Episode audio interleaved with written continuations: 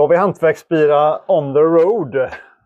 Sidekick-Johan står här och eh, vi är hemma hos eh, den andra Johan, Johan 2, Johans mat och ölbloggen. Precis. Härligt! Just nu har Johans mat, eh, Johan, eh, vad heter, fan heter du efternamn? Linnarsson heter jag. Linnarsson är det ja. Ja, Precis. ja. Han har ingen mick, så att eh, vi får eh, vara hand... Vi Eh, får uh, ha, ha, skicka runt micken Vi skickar runt eh, micken efter mål. då. Hantverkslangare. hantverkslangare. ja, det var precis. Så han, nu ska Hantverksbira göra något som vi har varit sugna på jäkligt länge. Vi ska göra, göra en burgare och ölpairing här. Eh, Så det ska bli riktigt spännande. Vi ska börja med en, eh, börja brassa nu alltså, en eh, vegetarisk burgare.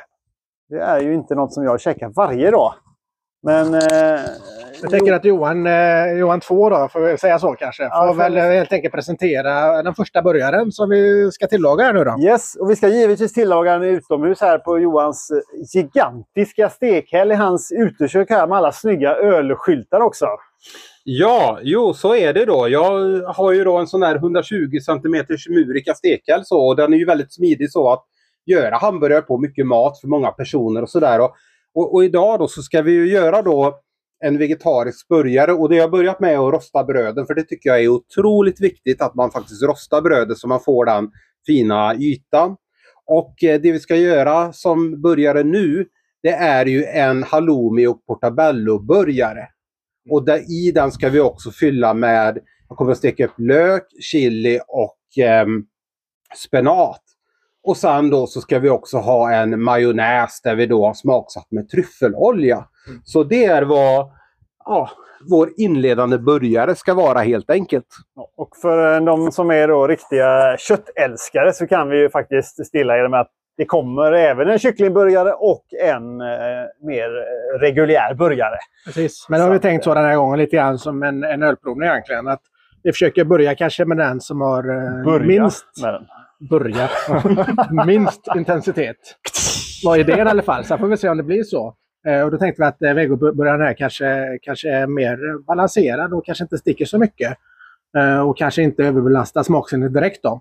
Eh, Precis, och precis. sen eh, vilka öl vi kommer para till den det håller vi på lite grann tills vi har kommit igenom tillagningsprocessen Ja. här. Vi vill ju gärna ha kvar lyssnarna ett par minuter till. liksom. Till, ja, Så att, precis. eh, vi vill inte avslöja alla våra tips och tricks redan nu. Nej. Men eh, ölvalen är ju lite intressanta så de eh, blir spännande Mm. att, att testa om en liten stund. Då. Men just nu så är vi i tillagningsfasen och eh, som sagt Johan eh, står här och eh, Brassar. brassar på bröden.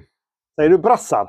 Ja, vi säger brassa. Brassar. Jag tycker väl det låter bra så. Bräsar går också bra. Bräsa. Ja. Men eh, stekt eh, bladspenat, det har jag aldrig gjort. Eller Ja. grillad. Nej. Ja, men det är ett trevligt sätt att eh, få in en typ av sallad kan jag tycka så. Kanske ska hålla micken lite Ja, närmare mig här i och med att vi har en liten, vad ska, kallar vi det, provisorisk setup eller? Ja, Nej, det vet jag inte. Ja, Mickarna försvann. mickarna, mickarna är på studieresa. Så, Så kanske det var. reservmickarna. Ja, det, det här är en burgare kan jag säga som finns på min eh, matblogg. Ja, just det. Ja. Så, och eh, ja, jag tyckte det var trevligt. Det var väl ett litet experiment jag gjorde och så kände jag det att ja, men det här duger till mig i alla fall att äta och då kan det ligga som ett recept också. Så att eh, ja, så det är, och jag kan tycka det är trevligt att köra spenat så, som substitut till en vanlig sallad helt enkelt och steka upp den lite också gör att det blir lite trevlig karaktär även där då. Med lite olja och smör så tänker jag. Och tanken är ju att man ska kunna komma in på din blogg sen och hitta recepten när... Eh, eh, om alla finns, det vet jag inte än så länge. Nej, ja. grejen är så här att när det kommer till den här burgaren vi gör nu så finns det receptet. Ja. Och även på smashburgare finns. Sen den med kycklingen här, den är ju lite... Ja, vi ska se hur den blir helt enkelt. Så det blir en liten...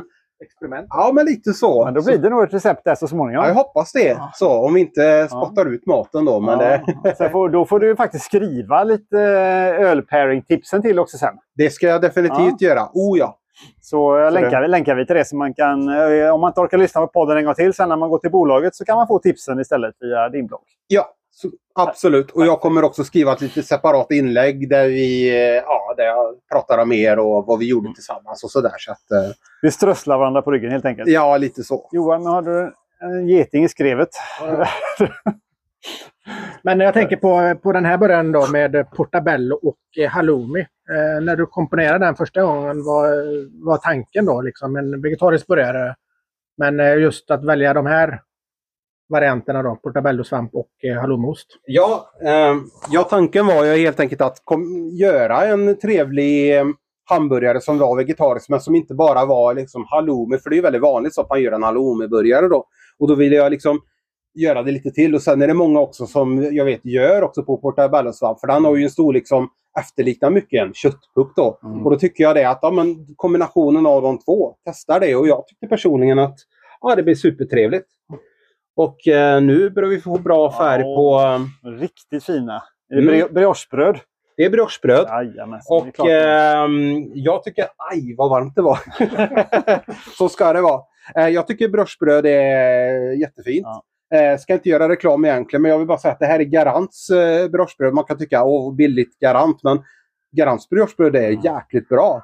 Och det är många som uppskattar dem och jag ser det bland Youtubers och sådär. Och jag delar deras uppfattning. Så det, det är ett trevligt bröd. Ja, det är de enda briochebröden faktiskt vi köper också. Och jag måste också säga att jag oftast kör brioche för det finns vissa andra hamburgerbröd som är absolut jättegoda men det är så jävla mycket bröd på ren svenska.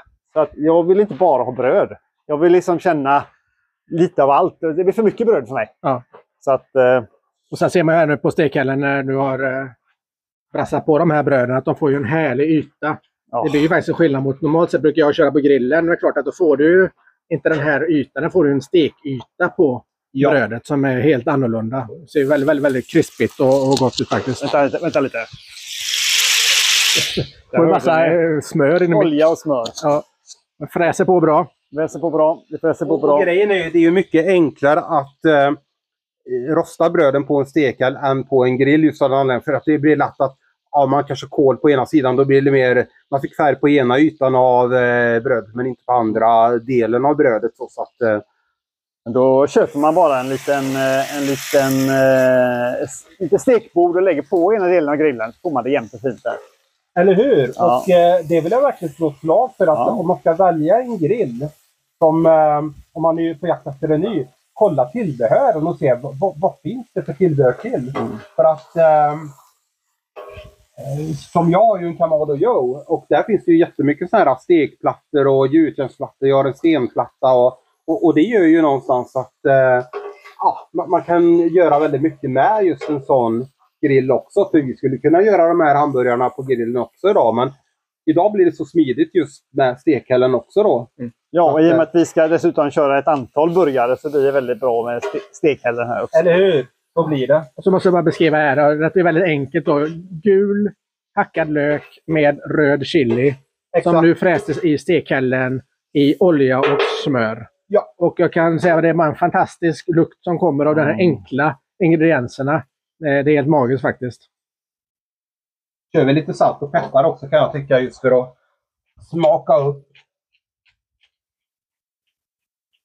Och jag kommer att steka på den här äh, löken nu och uh, chilin så att vi får lite stekyta på den. Mm. Och för sen kommer jag också tillsätta um, spenaten så att vi också steker ner det. Och den kommer ju minska väldigt mycket men det blir också ett trevligt sätt att också få in sallad fast på ett annat sätt där den inte är kall så att säga. Mm. Så att äh, Och eh, det är nog första gången för min del i alla fall som jag står och hänger över en stekhäll. Det brukar jag inte göra annars. Men det som jag, min tanke direkt här är ju just, är just dofterna. Ja. Eh, när du står och lagar mat annars så får du inte den här exponeringen, den här volymen runt omkring som du får här. Så här uppfattar man ju väldigt mycket doft ifrån maten när man står och lagar den. Eller hur? Men känner du någon som har stekhäll, Johan? Vad- Vad sa du nu? Känner du någon som har stekhäll? Nej, ja, och jag har en granne som har eh, en stekhäll, Ja. fast det är mindre format, inte så här Ja. stor. Jag känner ju en person då, det är där vi är just nu. Ja, precis.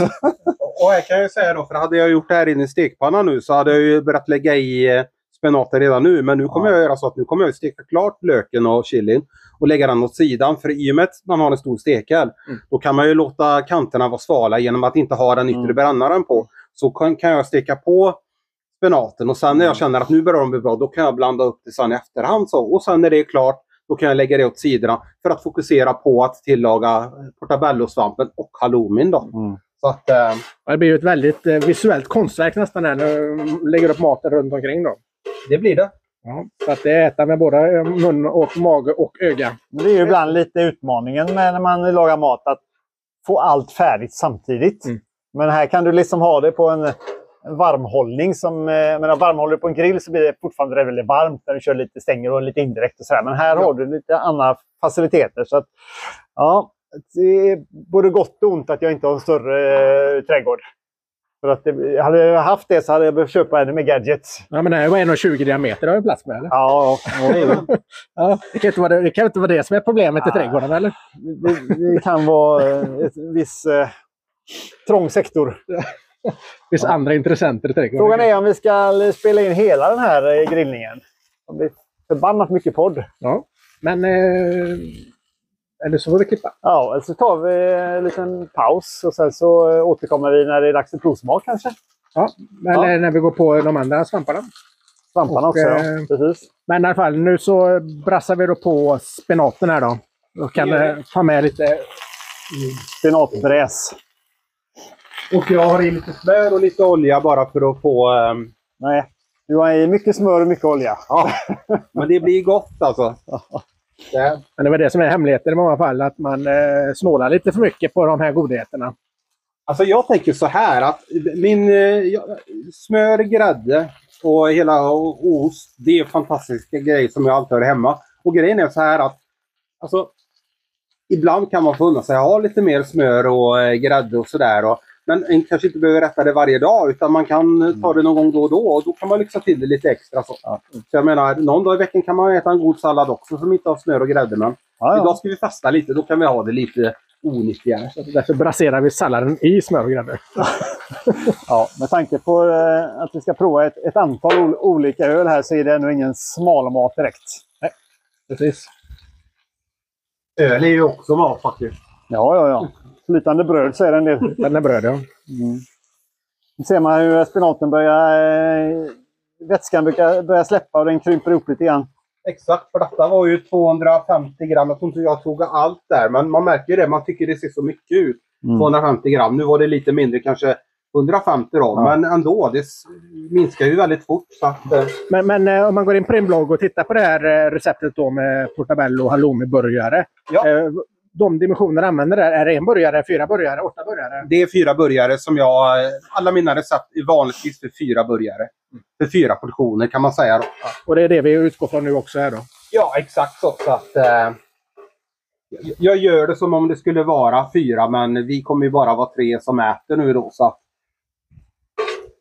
så att ja. Och nu har jag ju stekt upp lite här eh, spenaten. Mm. Och nu går jag tillbaka med löken. Ja, så då drar du ner löken till mitten igen då och blandar ihop det med spenaten. Precis. Och så tar vi och blandar runt det här då så att vi får en skön mix. För jag vill ju någonstans att eh, spenaten den ska bli stekt, men jag vill inte steka ner den till eh, helvetet höll jag på att säga. Utan det ska ändå, man ska ändå se att det är spenat, tänker jag. Så. Man får inte sluta med den här frysta spenaten man fick på 70-talet. Kanske finns fortfarande. Ja, ja. Den finns fortfarande att köpa, definitivt. Finhackad och välmalen och eh, allmänt eh, flytande. Jag tycker det är godare att köpa den färska personligen. Jag tycker man kan unna sig det och göra det ibland. Så. Men ibland när man ska göra typ eh, lasagne med spenat i. Då kan det funka med den där. Men den får ju vattna av sig ordentligt först. För annars blir det en, en simmande lasagne.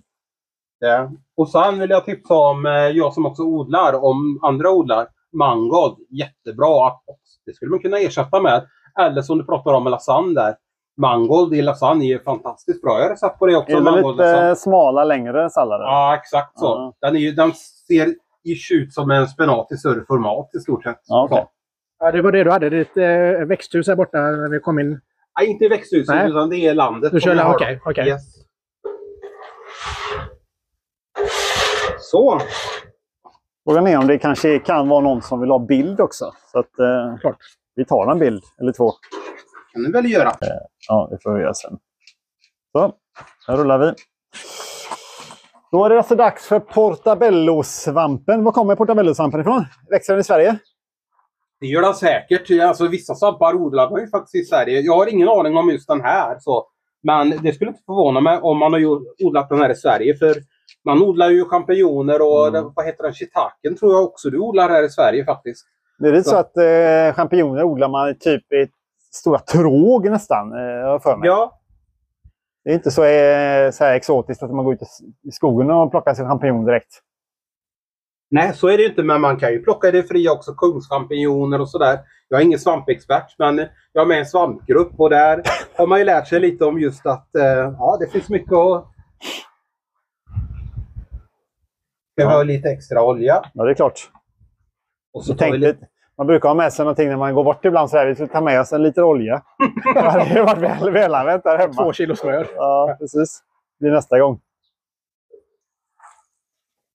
Så. Men vad är det för olja vi kör då? Det är helt enkelt en... Vanlig eh, naturell olja, rapsolja i detta fallet. Ja, Eller solrosolja kanske det var. Solrosolja var det. Men det är vilket som så. Det är inget... Oj, där gick den åt helsike. Ja. Du, vi hade tre andra. Ja då. Det kommer att gå bra nu. Japp. Tjusigt. Portabellen på grillen. Eller? Ja, förlåt. Förlåt. Förstår att det är viktigt. Nej då. Jo då. är det så är det.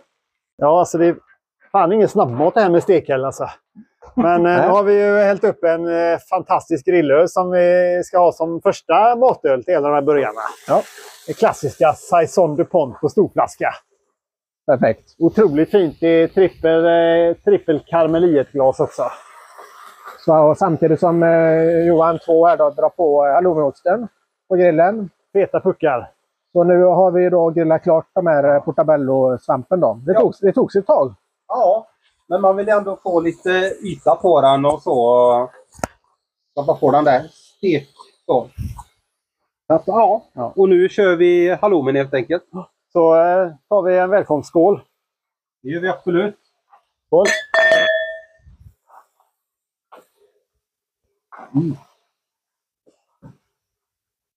Förbannat bra. Förbannat bra öl. Otroligt eh, jävla prisvärd öl också. Ja, Ja, den är fantastisk. En sån där alltid ha hemma-öl. Det är heller aldrig dålig typ. Jag står hur länge som helst nästan. Ja. Den Välbalanserad, ändå mycket smaker i den. mm. Mm. det här är den bästa saisonen jag vet. I min värld. ja Den här har en eh, femma av mig i betyg. Man har kryddighet och liksom, ja, friskhet. Och, Och den, är lite, den är lite rivig också. Mm. Ja, lite Den är inte rivig, så här jättesnäll, men eh, den, den spinner inte iväg åt något håll utan den håller sig ändå välbalanserad. Fast ändå... Lite gräsighet tycker jag det är. Och... Örtighet definitivt. Mm. Och du har lite kryddighet. men mycket smak också. Och Har lite, vi- lite, lite fruktighet tycker jag. Fram- Ja, Framförallt i, i ja. början får du fruktigheten. Sen går det över i lite mer kryddighet och sen har du en efterväska i den. Mm. Det är lite så här um, äpple här vill jag uppleva det som. Syran från lite gröna äpplen kanske. Ja. Mm. Tänker du i början eller? Ja, i början så att man får den där lite äppliga känslan. Så. Ja, Ja. du säger det kan jag hålla med om det. Samtidigt så är det ingen... eh, En, en Saison-nybörjare skulle mycket väl kunna tycka att den här var schysst också. Det är ingen extrem Saison på något sätt. Även om du säger att den är rivig smakar mycket så är det ju ändå... Det är inte så att man blir rädd för, för stilen Saison när man dricker den här. Utan, eh, Den håller balansen fortfarande. Den är kompakt liksom, i smakupplevelsen.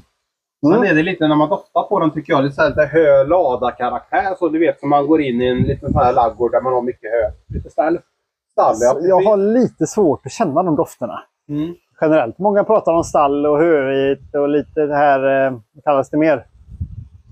Eh, funky. Ja, precis. Jag har lite svårt för de dofterna. Jag känner inte riktigt dem. Många skulle säkert kunna beskriva det här som instängd garderob också. eh, har jag läst någonting om.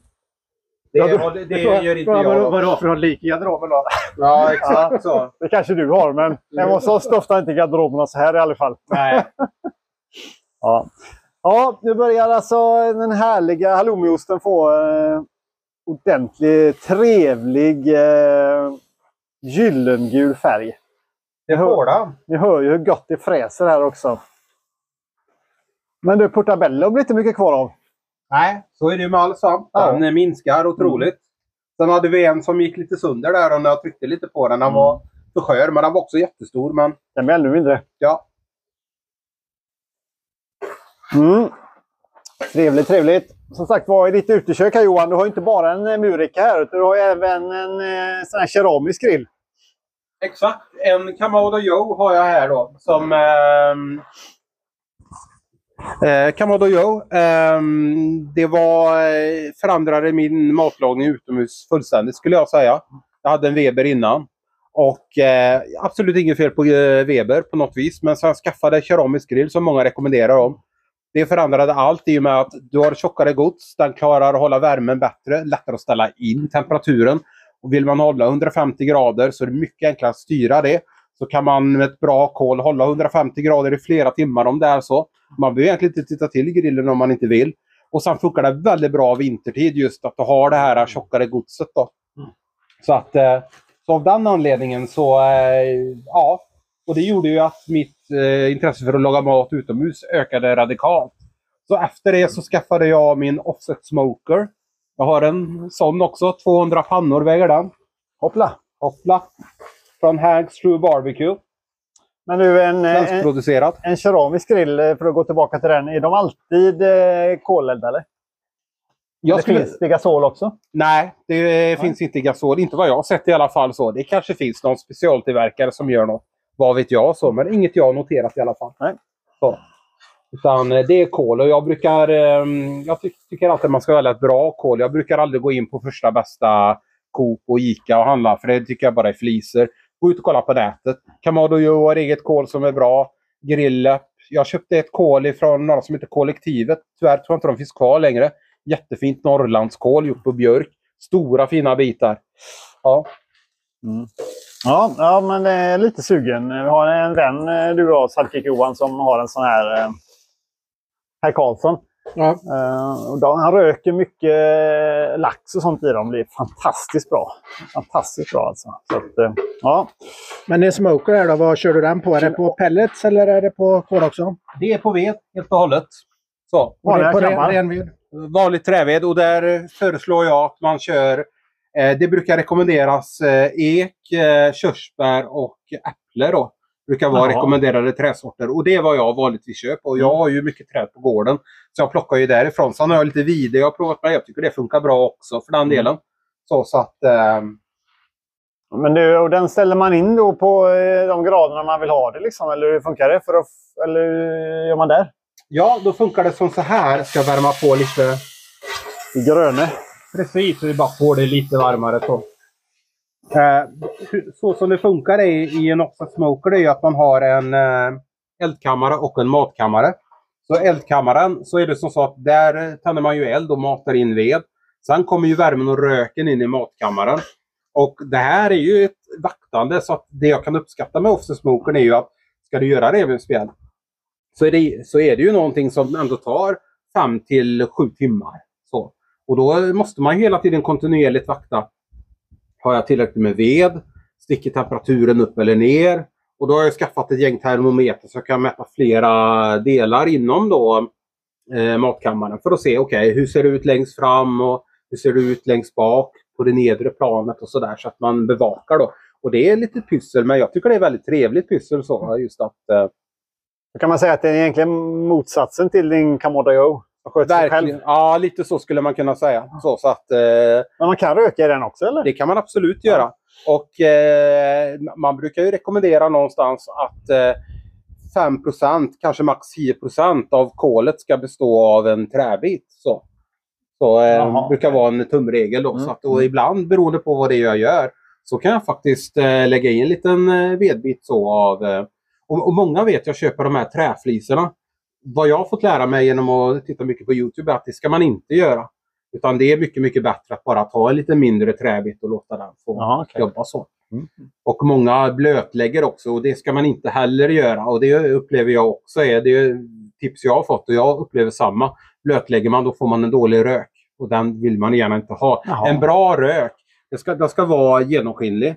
Den kan vara lätt vit eller lätt blå. Det skulle jag säga är bra rök. Men eh, om man får en rök som är svart eller mörkgrå eller väldigt tjockvit, den vill du gärna inte ha. Sen på en offset smoker som ett exempel, jo, då kan du ha det, du kan kanske få sån rök och det kan vara okej i korta partier. Men du vill inte ha det hela tiden för då kommer du få en väldigt dålig smak på din mat helt enkelt. Ja. Så. Spännande. Spännande. Ja, Men eh, bra. Nu är eh, vi redo för att eh, Bygga. bygga en hamburgare. Mm. Jag tänker att vi ska göra det nu. Då flyttar vi oss till eh, bordet. Det gör vi. Tjusigt. Ja, sidekick Johan, nu börjar du bygga din burgare här. Alltså Precis, så tar vi då br- briochebrödet och så tar vi då den här tryffelmajon. Brer ut då både botten och toppen av brödet i planen. Ordentligt med majo med andra ord. Ja. Vi följer Johan Tvås eh, exempel. Ja, ja, ja. Vi får Det- det- se hur dit man kommer. Ja, tanken är ju att vi försöker göra likadana då alla tre här, annars så blir det knas om vi får helt olika Mm. burgare. Men du, eh, nu är det snart dags för dig att börja presentera ölen Johan. Ja.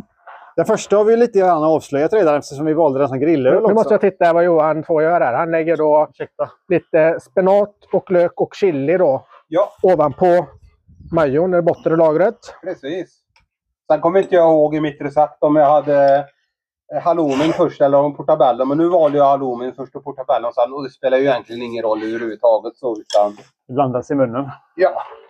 Så att då är det den här lök, chili och spenatkompotten. Och sen så kör vi då en halloumibit och sen en portabello-svamp ovanpå det. Där satt den. Magnifico! Mm, man är ju rädd att göra fel här. Vet du. Nej, nej, nej. Jag bara. Precis. Det går inte att göra fel här. Då får du... Vad händer då? Nej, får jag börja om. Ja. Så, då diskar vi ditt utlåtande sen. Som Yes. icke trovärdigt. Mm. Jag tror att vi kommer vara rätt nöjda också här. Vi kan inte ge oss tre hamburgare. Jag tror det. Kanske får göra som ölen. Ta lite, lite och sen spara lite kanske. Ja, så blir det. Så blir Så att det. man eh, inte går bet eh, från start direkt. Förflyttning till eh, uterummet. Uh, frågan. Ja. Då, Johan, är det dags att presentera hantverksbiran. Precis, då fick vi en liten, eh, liten eh, spoiler här precis innan. Eh, vi inte kunde hålla oss från den här saisonen. Tvungna att korka upp den under tiden. Yep. Men eh, planen vi har då till den här eh, halloumi och eh, portabello-burgaren är då helt enkelt att eh, testa en saison för den. Och eh, tanken med det är att eh, saison i sig är ju ganska smakrik. Men den är oftast ganska kryddig. Den har en liten beska, ganska torr. Eh, och här har vi då lite tryffelmajo som är hyfsat neutral i smaken och du har burgare och halloumi som är neutral i smaken. Och tanken då är att de kanske den här lite kryddigheten i, eh, i ölen då kommer få lite mer genomslag Mm. och lyfta burgaren då. Eh, sen om man tittar på smakprofil på saison så kan de passa ganska bra till eh, just grönsaker då. Så att då kan man tänka sig kanske vegetariska alternativ ligger nära där. Eh, så att det blir lite, lite intressant wildcard. Mycket intressant. Men Mycket. sen är det ofta så att be- belgisk öl är ju framtagen eh, till att passa mycket mat. Eh, så att eh, det är all, aldrig, man säga, det är aldrig fel att plocka en belgisk öl till de flesta maträtter. Det finns en belgisk öl som passar till de flesta maträtter.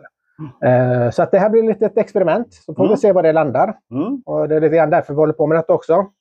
Och testa, Precis. testa och se vad resultatet blir. Så nu vet jag inte om vi ska lägga min mick i mitten här så vi kanske får Ja, vi sätter den på vattenkannan där. Precis. Så hör ni ett ubåtsljud så vet Ja, ni vad okej. som har hänt. Det kanske är dumt. Vi kan sätta den här uppe istället då. I lampan. Ja, men det blir väl hur bra som helst. Så. Sen som alltid med en hamburgare kan jag bara säga, den är ju, kommer ju alltid vara lite svårätad, men det tycker jag en hamburgare ska vara. Den ska vara lite sölig. Så, vi har bestick för de som vill, men Ja. jag tänker att vi hugger i med händerna och sölar ner oss. Vi tar och pratar uh, burgare först helt enkelt. kan vi göra. Jag vet inte om jag har käkat en vegetarisk burgare hela mitt liv. Mhm. Tror du det? Mm, Men det var inte dumt. Nej, jag har svårt att tro det också. Mm. Okej. Jag måste säga att um, själva känslan Mm. av den här vegetariska burgaren är ju ganska alltså, lik en traditionell burgare. Mm. Definitivt. Eh, lite samma konsistens. Smakmässigt också lite grann så. Alltså det smakar inte kött på något sätt, men du får den här fylligheten liksom, som du normalt sett får en vanlig traditionell burgare. Jättegott. Jag skulle säga att det flyger lite ändå. Jag tycker absolut att den här kombon är trevlig. Precis. Den, eh, den här lite riviga jag pratade om tidigare. Det, det, det tonar ut lite Ja, vi tonar ut. Det eh, tar börjaren och neutraliserar, men du får en annan fyllighet, tycker jag, ölen. Men pepprigheten ligger kvar. Du får lite kryddighet till eh, smaken. Mm. Och en fyllighet, tycker jag. Definitivt. Det tycker jag faktiskt funkade. Jag är nästan lite, lite förvånad, ja. Precis. Och, och märker ni det också? För det, nu var det ändå i två chili och jag provsmakade Ja. en och det var lite hetta. Men det blir inte den här fantastiska hettan Nej. heller nu när man väl äter den så. så det, man dör ju inte av chili så. Verkligen det inte. som. Verkligen inte. Sådär. Men vi, ska vi dyka in på nästa öl direkt? För att eh, det är ju ett par som ska betas av idag, så att säga. Och så prova en tugga till bara. En tugga till, ja. ja. Det kommer bli en dröm att redigera det här programmet. Jag tycker att den... Du får, den, du, får, du får den här fruktiga touchen också. Mm. Dyker upp. Det finns ju en härlig sötma i, i den stekta löken också som eh, kommer, Kompletterar. kommer I väldigt och med att bra är fram. ganska torr från början. Så, så eh, precis kompletterar de varandra bra. Jag tycker det känns som att det blev en schysst balans faktiskt. Det är ju trevligt när man får, hem, får fram den här naturella sötman så i Mm. löken. Så. Verkligen. Ja. Nej, men det är Mm. positivt överraskad. Spännande, spännande. Okej, ska vi gå på två direkt då? Det gör vi, det gör vi.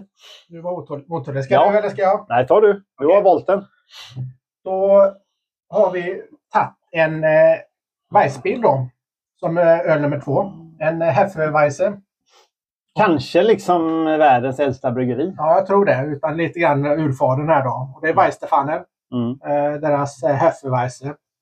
Och eh, tanken med det här då är återigen då att eh, i och med att vi har en ganska neutral burgare. Visst, du kan gå två håll här. Du kan gå mot en extrem öl och försöka liksom trumfa smakerna i början. Men samtidigt så, så kommer du sabba mycket av smaken i burgaren. För den är ju lite subtil. Lite finlir. Och tanken med att gå på en Weissbier då är att en Weissbier är ju oftast också ganska subtil och finlir. Den har mycket smak i den. Eh, och anledningen till att jag valde en Weissstefaner här är ju framförallt då för att den inte har kanske så uttalad bananton i sig. Det kanske blir jättespännande att ha, men i min värld så tänkte jag att det kanske inte är optimalt med en eh, halloumiburgare. Eh, utan den har lite mer de här klassiska citrus, lite kryddnejlika som du hittar i saisonen. Eh, du har även eh, lite kanske aprikos, lite fruktighet i den. Då. Och ganska lätt i sin touch. Men ändå karaktär och eh, liksom en personlighet i den. Då. Mm. Så att eh, Weisstefaner Hefeweize är då öl nummer två. Då, Öl till nummer två. eh, halloumi och eh, portobello-burgaren. Ja, mycket spännande ska det bli. Tycker inte den riktigt på samma sätt klarar av att möta upp um, burgaren som Saison gjorde. Tycker den lite grann försvinner faktiskt i smakerna. Citrusen kommer igen, Mm. tycker jag. Men, Citrusen och syran kommer igenom lite grann. Men visst, eh, du har inte den här rivigheten och inte samma kryddighet i den. Eh, den finns där om du dricker ölen eh, separat. Men ihop med de andra smakerna här så kanske den avtar lite mycket. den är ju lite snällare öl. Ska man, ju- ska man ju vara villig att säga också från början.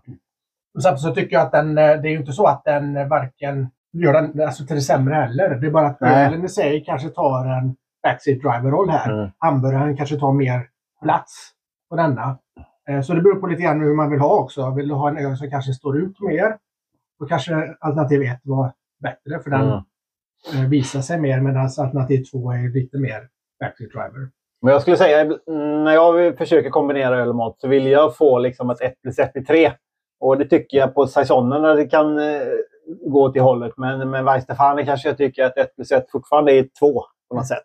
Det är inte dåligt, men det är, eh, blir inte liksom det extra skjutsen i, i smaken. Och, och, och jag skulle kunna fylla i och säga som så här att jag favoriserar ju Saisonen här eh, väldigt mycket så. Men hade jag bara fått eh, den här Weissbieren så hade jag ju inte klagat heller så att säga. För att Nej. det är gott. Det är ju inget snack om saken. Så. Men nu, det blir ju intressant nu när vi jämför dem så A och B mot varandra. Då Mm. blir det så tydligt på ett annat sätt. Så. Hade vi bara druckit den här hade vi kanske sagt att ja, men, åh vad bra det här var. Men det är därför det är så häftigt att göra de här jämförelserna för att just se. Då. Och, eh, ja, jag har verkligen eh, kan säga eh, tänkt om lite kring Saison och just till en sån här hamburgare. Ja. För det, det som är intressant här också när man tittar är att ändå, man tänker att den, man tänker en ganska neutral burgare i smak. Sen så är den inte så neutral, den har mycket smak. Men den har inte den här kanske den här breda... Det är ingenting som tar jättemycket plats i den. Det som är intressant tycker jag med Saisonen då är att den är ju också ganska, har ju, den har ju mycket karaktär. Det kompletterar ju bra här. Den får ju liksom spela ut sin roll, men ändå på något sätt hålla sig på mattan. När börjaren gör att den håller sig på mattan.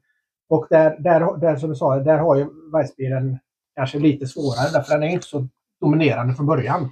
Eh, den är ju en, en, en, en, lättare öl.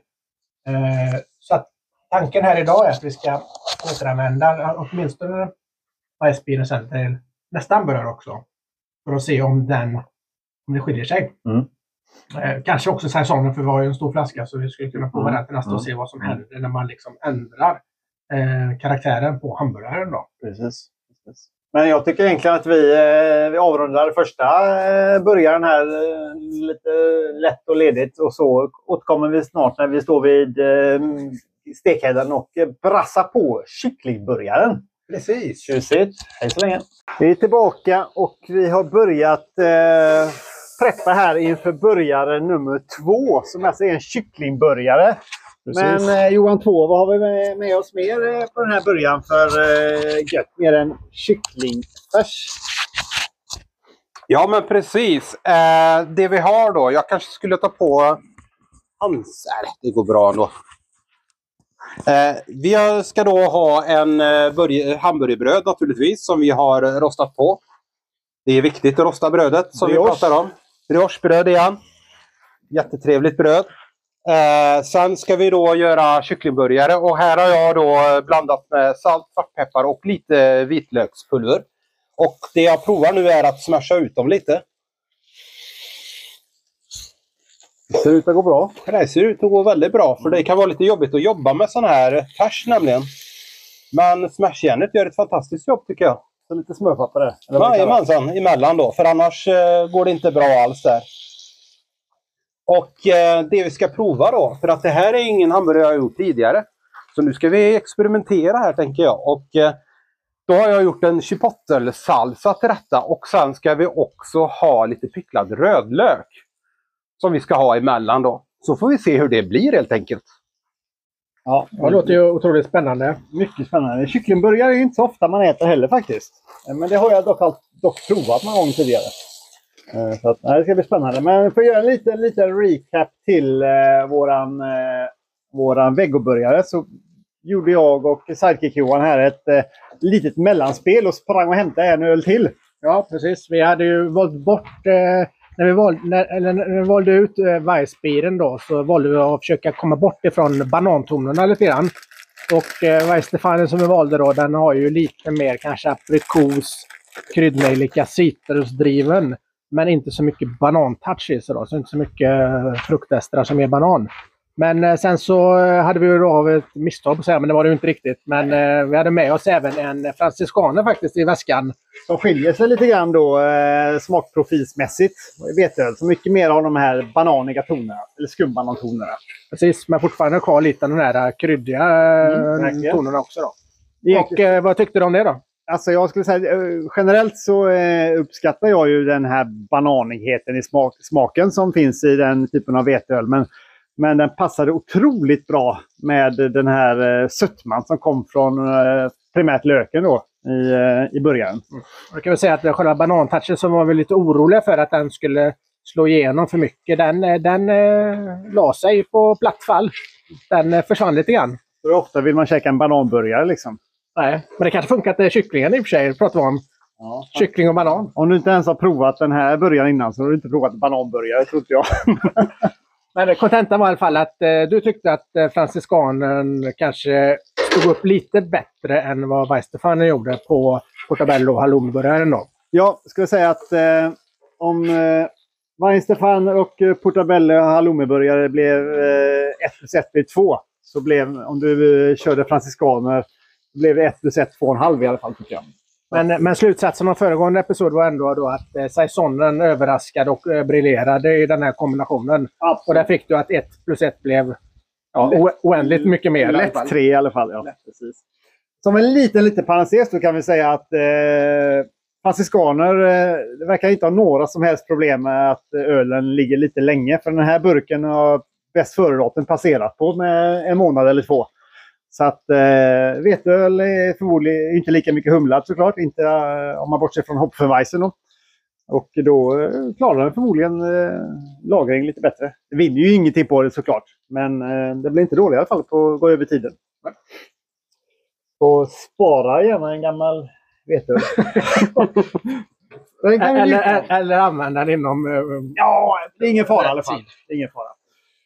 Yes, börjar, man tillbaka börja, till verkligheten här nu då. börjar man för att få lite gyllen eh, gul färg. Lite som bröden nästan. I Ja. Kulören. Och det tänkte jag vi får till lite mer stekyta. Sen glömde jag bara säga det att vi ska ju också ha i avokado. Eller skiva Mm. avokado så fullt i krämighet. Det glömde jag nämna där så vi inte glömmer det så att säga. Du har ju picklat rödlöken här borta. Hur har picklat med... Eh...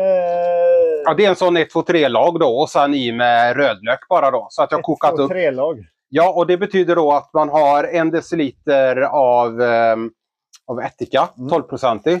Sen har man två deciliter med socker och sen tre deciliter med vatten då helt enkelt. Mm. Så kokar man upp det. Och eh, sen steriliserar man gärna burkarna, brukar jag göra, sådana med lock. Så att jag lägger in dem 100 grader i ugnen. Så att de, först diskar man rent dem och sen så lägger man in i ugnen då så att man vet att ja, det är säkert sen att lägga ner varorna. Då kommer det hålla sig mycket längre också. Hur länge kan du ha en sån här rackare i kylen? en, vecka, två kanske. Ja. Så. Och som alltid, provsmaka det fram. Och smakar det bra, ät så. Men sånt där är gott tycker jag. Så att eh, det brukar gå till lite det ena och det andra. Så, Mm. så att, eh, Ja, Jag håller med. Jag håller med. Men där har du då byggt upp eh, vad man kan tänka kanske en liten utmaning då när man pratar Mm. pairing då. För att här har vi ju ett antal komponenter. Men du har ju chipotle ja, eh, som ger en del hetta. Vi har då den eh, picklade rödlöken som ger en del syra. exakt. Sen har vi avokadon som ger en del eh, krämighet. Mm. Eh, Om man jämför med den tidigare början vi körde, hade vi inte syran med riktigt där. Vi hade med krämigheten, vi hade med lite hetta i form av chilin. Mm. Eh, Men vi hade ju inte syran då. Så Nej, att det är ju den var lite snällare så. Den här blir ju lite mer tuffare och det kommer ni också känna sen med den här eh, chipotle eh, ja, som jag kokade ihop då med. Först började jag ju med att eh, skära sådana plommon, eh, små, små tomater, eh, körsbärstomater heter de. Och så eh, tillagar dem i ugnen på en och en halv timme på 150 grader för att fördjupa smaken. Och sen så eh, stekte jag upp i en kastrull lök och vitlök. Sen i med de här tomaterna och eh, även krossade tomater då. Och sen sån chipotle-pasta då som fick eh, gå ihop. Sen ska säga också, det kommer ni inte känna i smaken. Men jag har också i lite lime i den. För att få lite, lite syra där också. Och det, det märker man inte men jag, jag ville bryta av det lite med någonting där. Så att, eh, ja, salt och peppar då. Alltså vi, eh, vi, vi dyker ju in här till, eh, inte dukat bord, men en jävla massa förberedelser. Verkligen, det är helt fantastiskt. Att bara tänka ut vilka öl man ska ta med framstår ju som ett eh, inte fullt lika stort uppdrag. Det. Nej, precis. Eh, Framförallt inte eh, arbetsmässigt. Nej, precis. Nej, och löken den picklade gjorde jag igår så att det går ju väldigt snabbt att göra. Och det finns recept på det också. Jag kommer att lägga länkar till det också så ni får titta på det. Härligt, härligt. Men det ser nästan lite futtigt ut med tre små eh, kycklingburgare på den här gigantiska hällen. Det gör det. Men eh, hade vi varit 40 pers nu så hade det varit tummen upp. Hade gått lika bra. Ja, ja, ja, ja. Mm. Det är ju det som är så himla bra med de här. Så. Och det vill jag säga till de som funderar på att skaffa sig en eh, stekhäll. Och min rekommendation är köp så stor du har råd med. För att det är så värt att ha ytan även om jag bor själv och kanske inte använder eh, bara 20% av stekhällen. När jag väl har bjudningar så är det så gott att kunna bara låta grejerna ligga på ytterkanterna och vara svalna istället för att man ska lägga upp det på i skålar och hålla på. Ah, så att, eh, sen kanske man inte behöver ha en 1,20 som jag då, men, men det finns väl 80 också som kommer funka för många. Så att, inte för liten skulle jag säga. Sen tycker jag att eh, en del med det här är också att det blir ju en li- lite social happening kring själva matlagrandet. Det är inte så att någon står eh, gömd borta vid spisen eller inhyst i ett hörn med grillen utan den här stekhällen tar ju lite plats i mitten och man kan hänga runt liksom Ja. och ha lite mingel kring samtidigt som man eh, lagar maten. Eller hur? Och något som eh, jag har provat på att göra som är väldigt trevligt just är att, att efter man har lagat mat och allting och man har gjort rent så kan man starta den igen och så lägger man i eh, popcorn och så lägger man på locket av en grill. Och så låter man liksom Aha. popcornen, ja, det funkar jättebra. Så har man ju fina popcorn också. Mm, kul. Och eh, jag såg i en video som Kapten Mat gjorde med Per Morberg. Där pratade de till och med om att eh, Morberg pratade om att det är väldigt populärt bland barn att man låter popcornen få flyga iväg. Då. Så ska man försöka fånga den med munnen. Jag har inte provat det då, men, men att göra popcorn, det går också att göra. Ja, det kanske låter som en senare aktivitet. Ja, ja. Mm. Vi får se vad som händer ikväll. ja det. Fånga popcorn i flykten. Ja, precis. Ja. precis. Ja, ja, men fan vad kul. Kul med lite tips och tricks från coachen. Du ser till att fånga ljudet här Johan, det ser jag. Mm, Det ska man göra. det är viktigt. Det är viktigt med ljud. Det. Ja, men jag tänker på det du sa det här ju, eh, i Sidekick Johan här om, om att stå i ett hörn vid grillen. Det är ungefär som när du skickar en bild på vintern när du står och grillar med, huvudet uppdragen och pannlampan på. Ja, Och står och liksom, du plågar ju inte dig vid grillen på något sätt men du har väl din, eh, din egen tid. precis. Men nu har jag faktiskt installerat en lampa. Ja, Så slipper jag ha pannlampa längre. Men äh, Ja. det ska vara en liten utmaning också. Ja, grillöl och så står man där och huttrar. Ja, vad gör man inte? Ja, vad gör man inte? Och nu är, det kan vi passa på att säga. Du har införskaffat ett gäng grillöl här nu nyligen. Eh, du har ju varit och handlat på ett ställe som inte vi eh, handlar på så här jätteofta. Nej. Du var faktiskt på Promen, Ja. den berömda Promen, och fick tag i Lagunitas IPA, ja. där nere. Ja, vad häftigt. Ja, så, ja det var, det var, eh, nu ska, eh, för, för min personliga del så var inte kanske ölavdelningen den som var mest Nej, nej. imponerande Nej. där. Men de hade ändå... eh, Det finns mycket öl Men, eh, ja. och det finns mycket billig öl. Ja, Men det- eh, det vet de hade faktiskt Lagunitas IPA. Ja. eh, Som jag tycker ändå är helt okej. Absolut. Eh, Så den eh, fick man köpa med sig några gånger. Eh, Annars är det ju ett sjuhelsikes bygge. Jag har aldrig varit där förut. Nej. Kom väl därifrån lite smått chockad kan man säga. Eh, Men eh, ja, det var en intressant upplevelse. Men Lagunitas IPAn, den skulle jag säga att eh, i min värld så av Lagunitas övriga öl så breddas den bara av eh, Maximusen. Jag tycker jag IPAn är faktiskt eh, riktigt, riktigt bra. Vi har provat rätt många. Det finns inte så många på bolaget, men det finns rätt många på eh, vissa krogar där vi har provat det. Så det är kul. Det är kul. Och eh, nu har vi nästan spoilat eh, lite grann här, men eh, Ja, vi, vi, kan, vi kan hålla den till sen då. Men eh, det finns väl en kandidat med. Dock inte från promen, Nej, det utan eh, i senare eh, del av det här avsnittet. Japp, japp, japp. Ja, nu fräser det på bra här på kycklingburgaren. Ja, det gör det.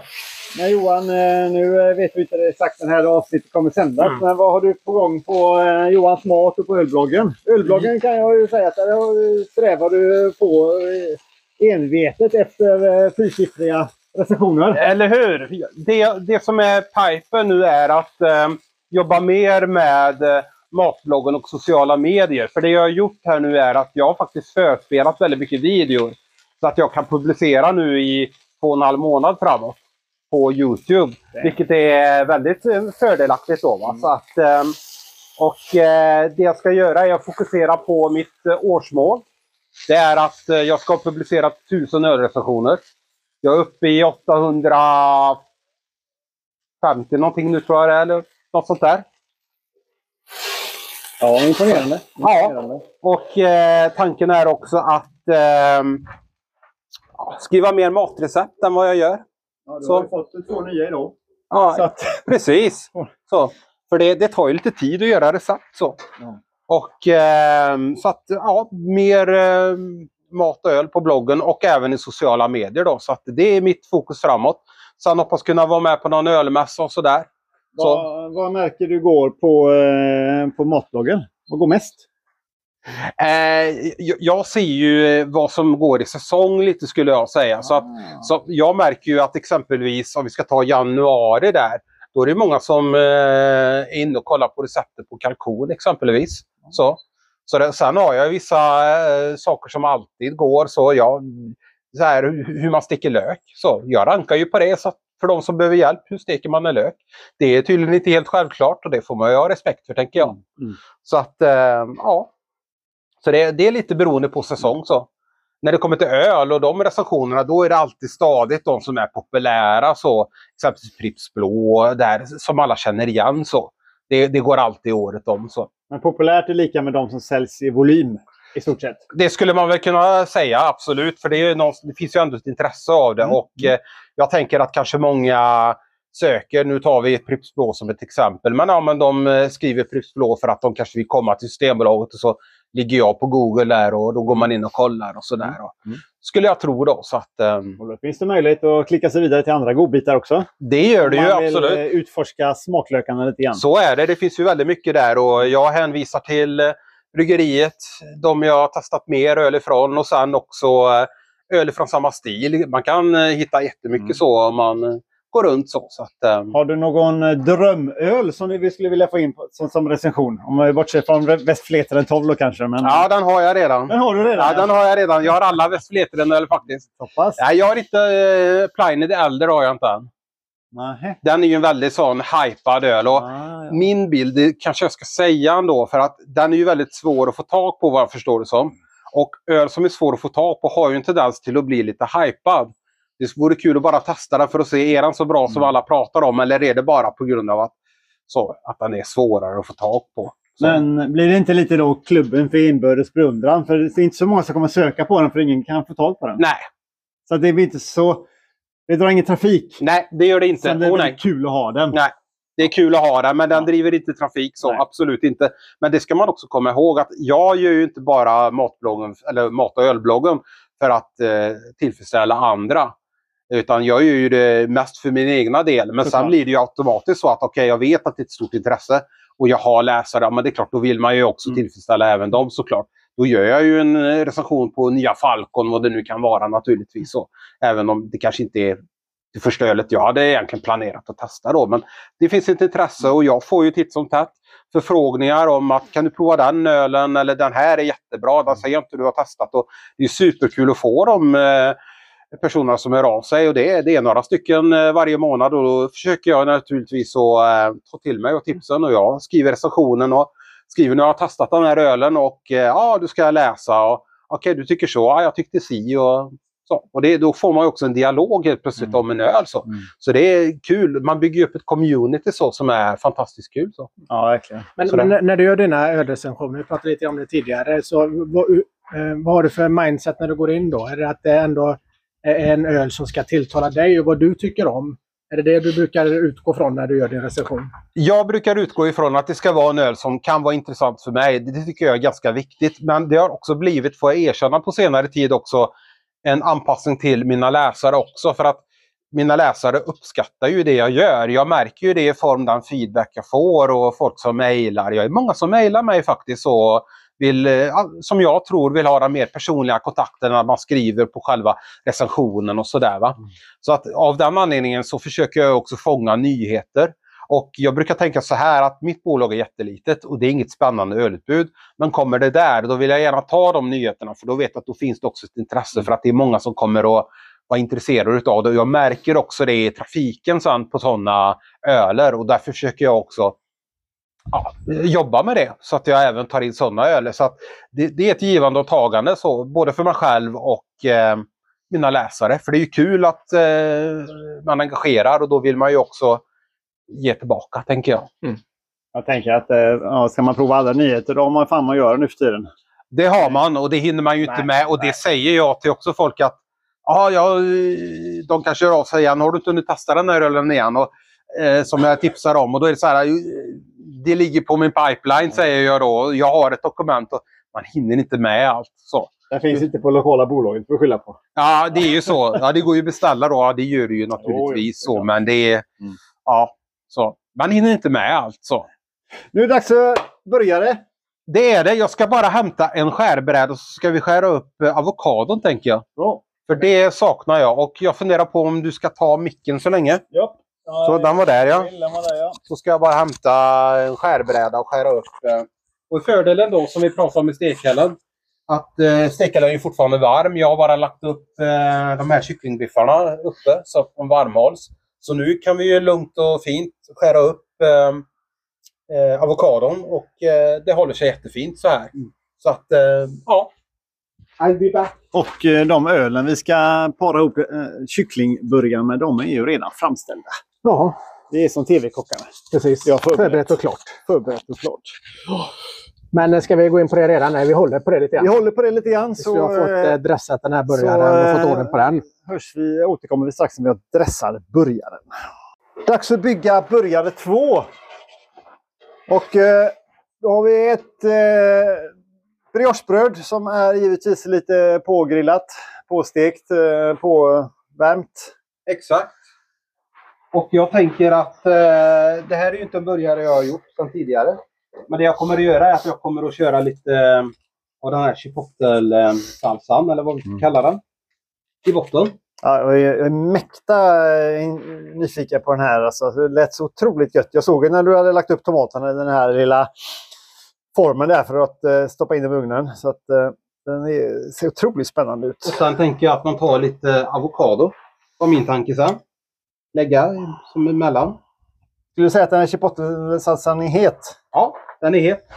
Inte jättehet. Nu ska jag ta lite mindre. jag är lite klen vad det gäller hettan. Ja, ja, ja. ja.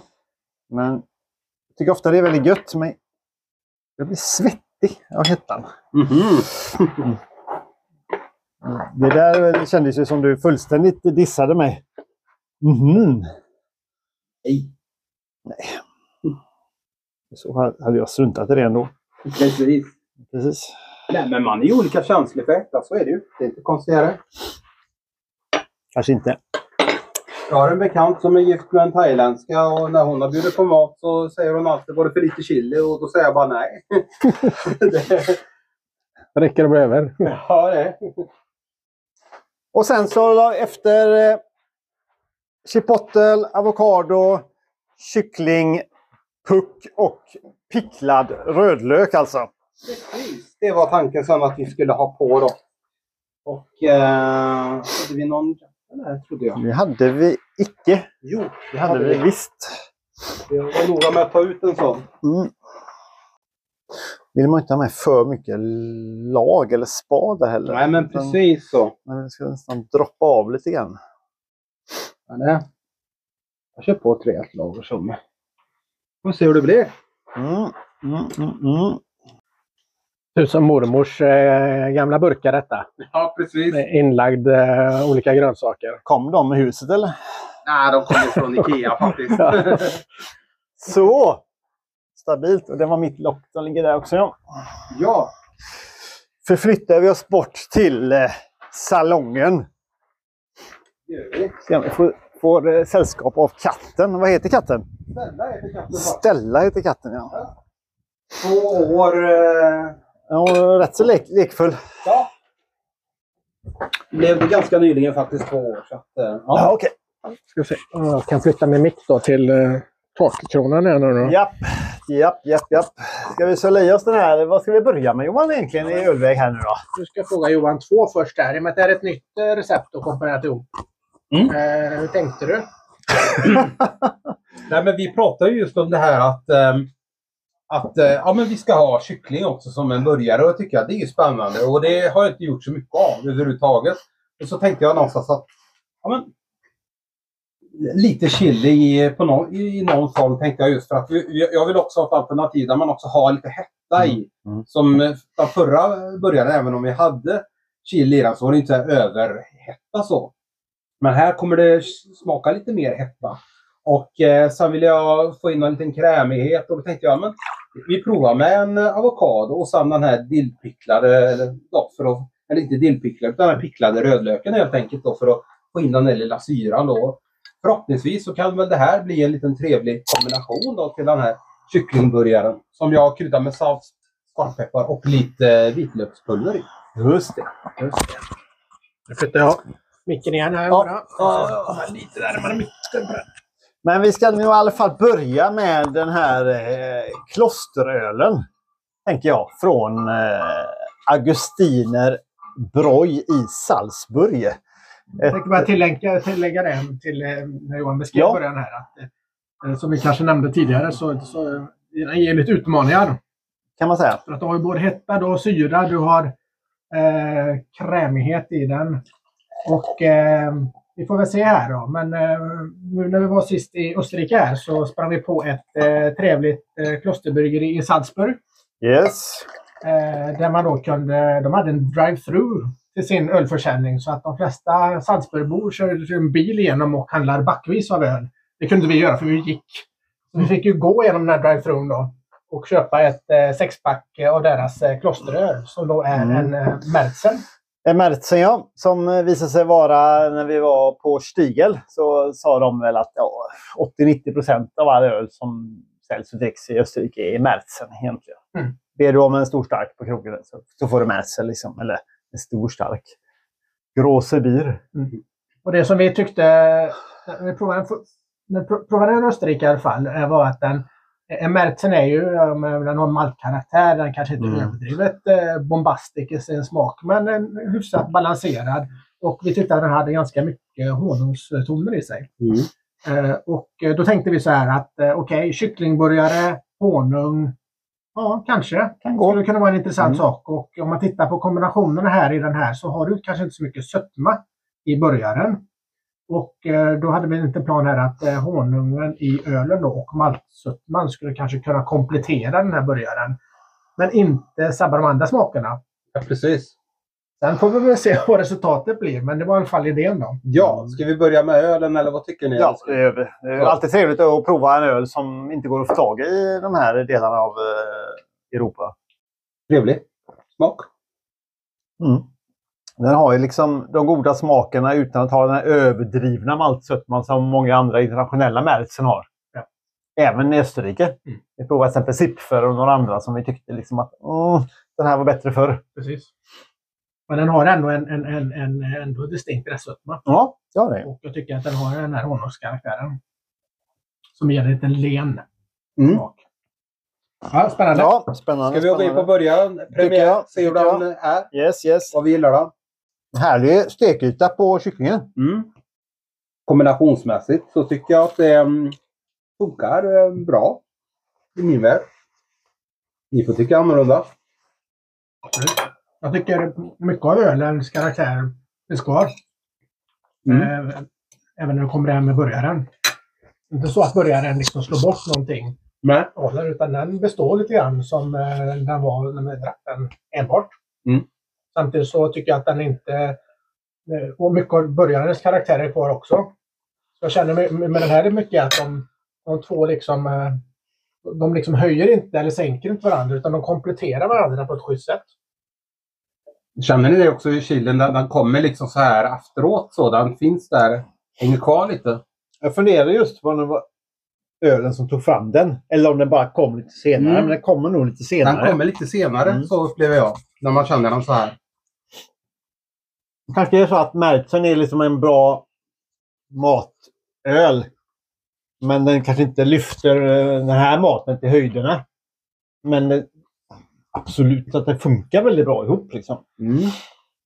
Jag tror man, man smakar den här burgaren nu. Ganska välbalanserad, välkomponerad. Vilket gör att mycket av den här rädslan man kanske hade innan, att det är mycket syra, det kanske var mycket hetta, men det, det slår inte igenom Nej, så slår inte över. Ja. Vilket jag tror att man skulle nog kunna gå lite hårdare på ölen också. På ölen, ja. Man skulle kunna ha, kanske ha en som är mer, tar mer plats. Vi var lite rädda för syran. Ja. Uh, hettan är vi kanske, man kanske lite mer van att parera med, med ölen. Men just syran är man lite... Jag är lite så van vid det i alla fall. Och sen när det gäller hetta så är det så ofta så att du vill ju kanske inte gå för hårt humlat heller. För att Nej, en hårt inte. öl kan ju få hettan att amplifiera och bli Ja. alldeles för mycket. Mm.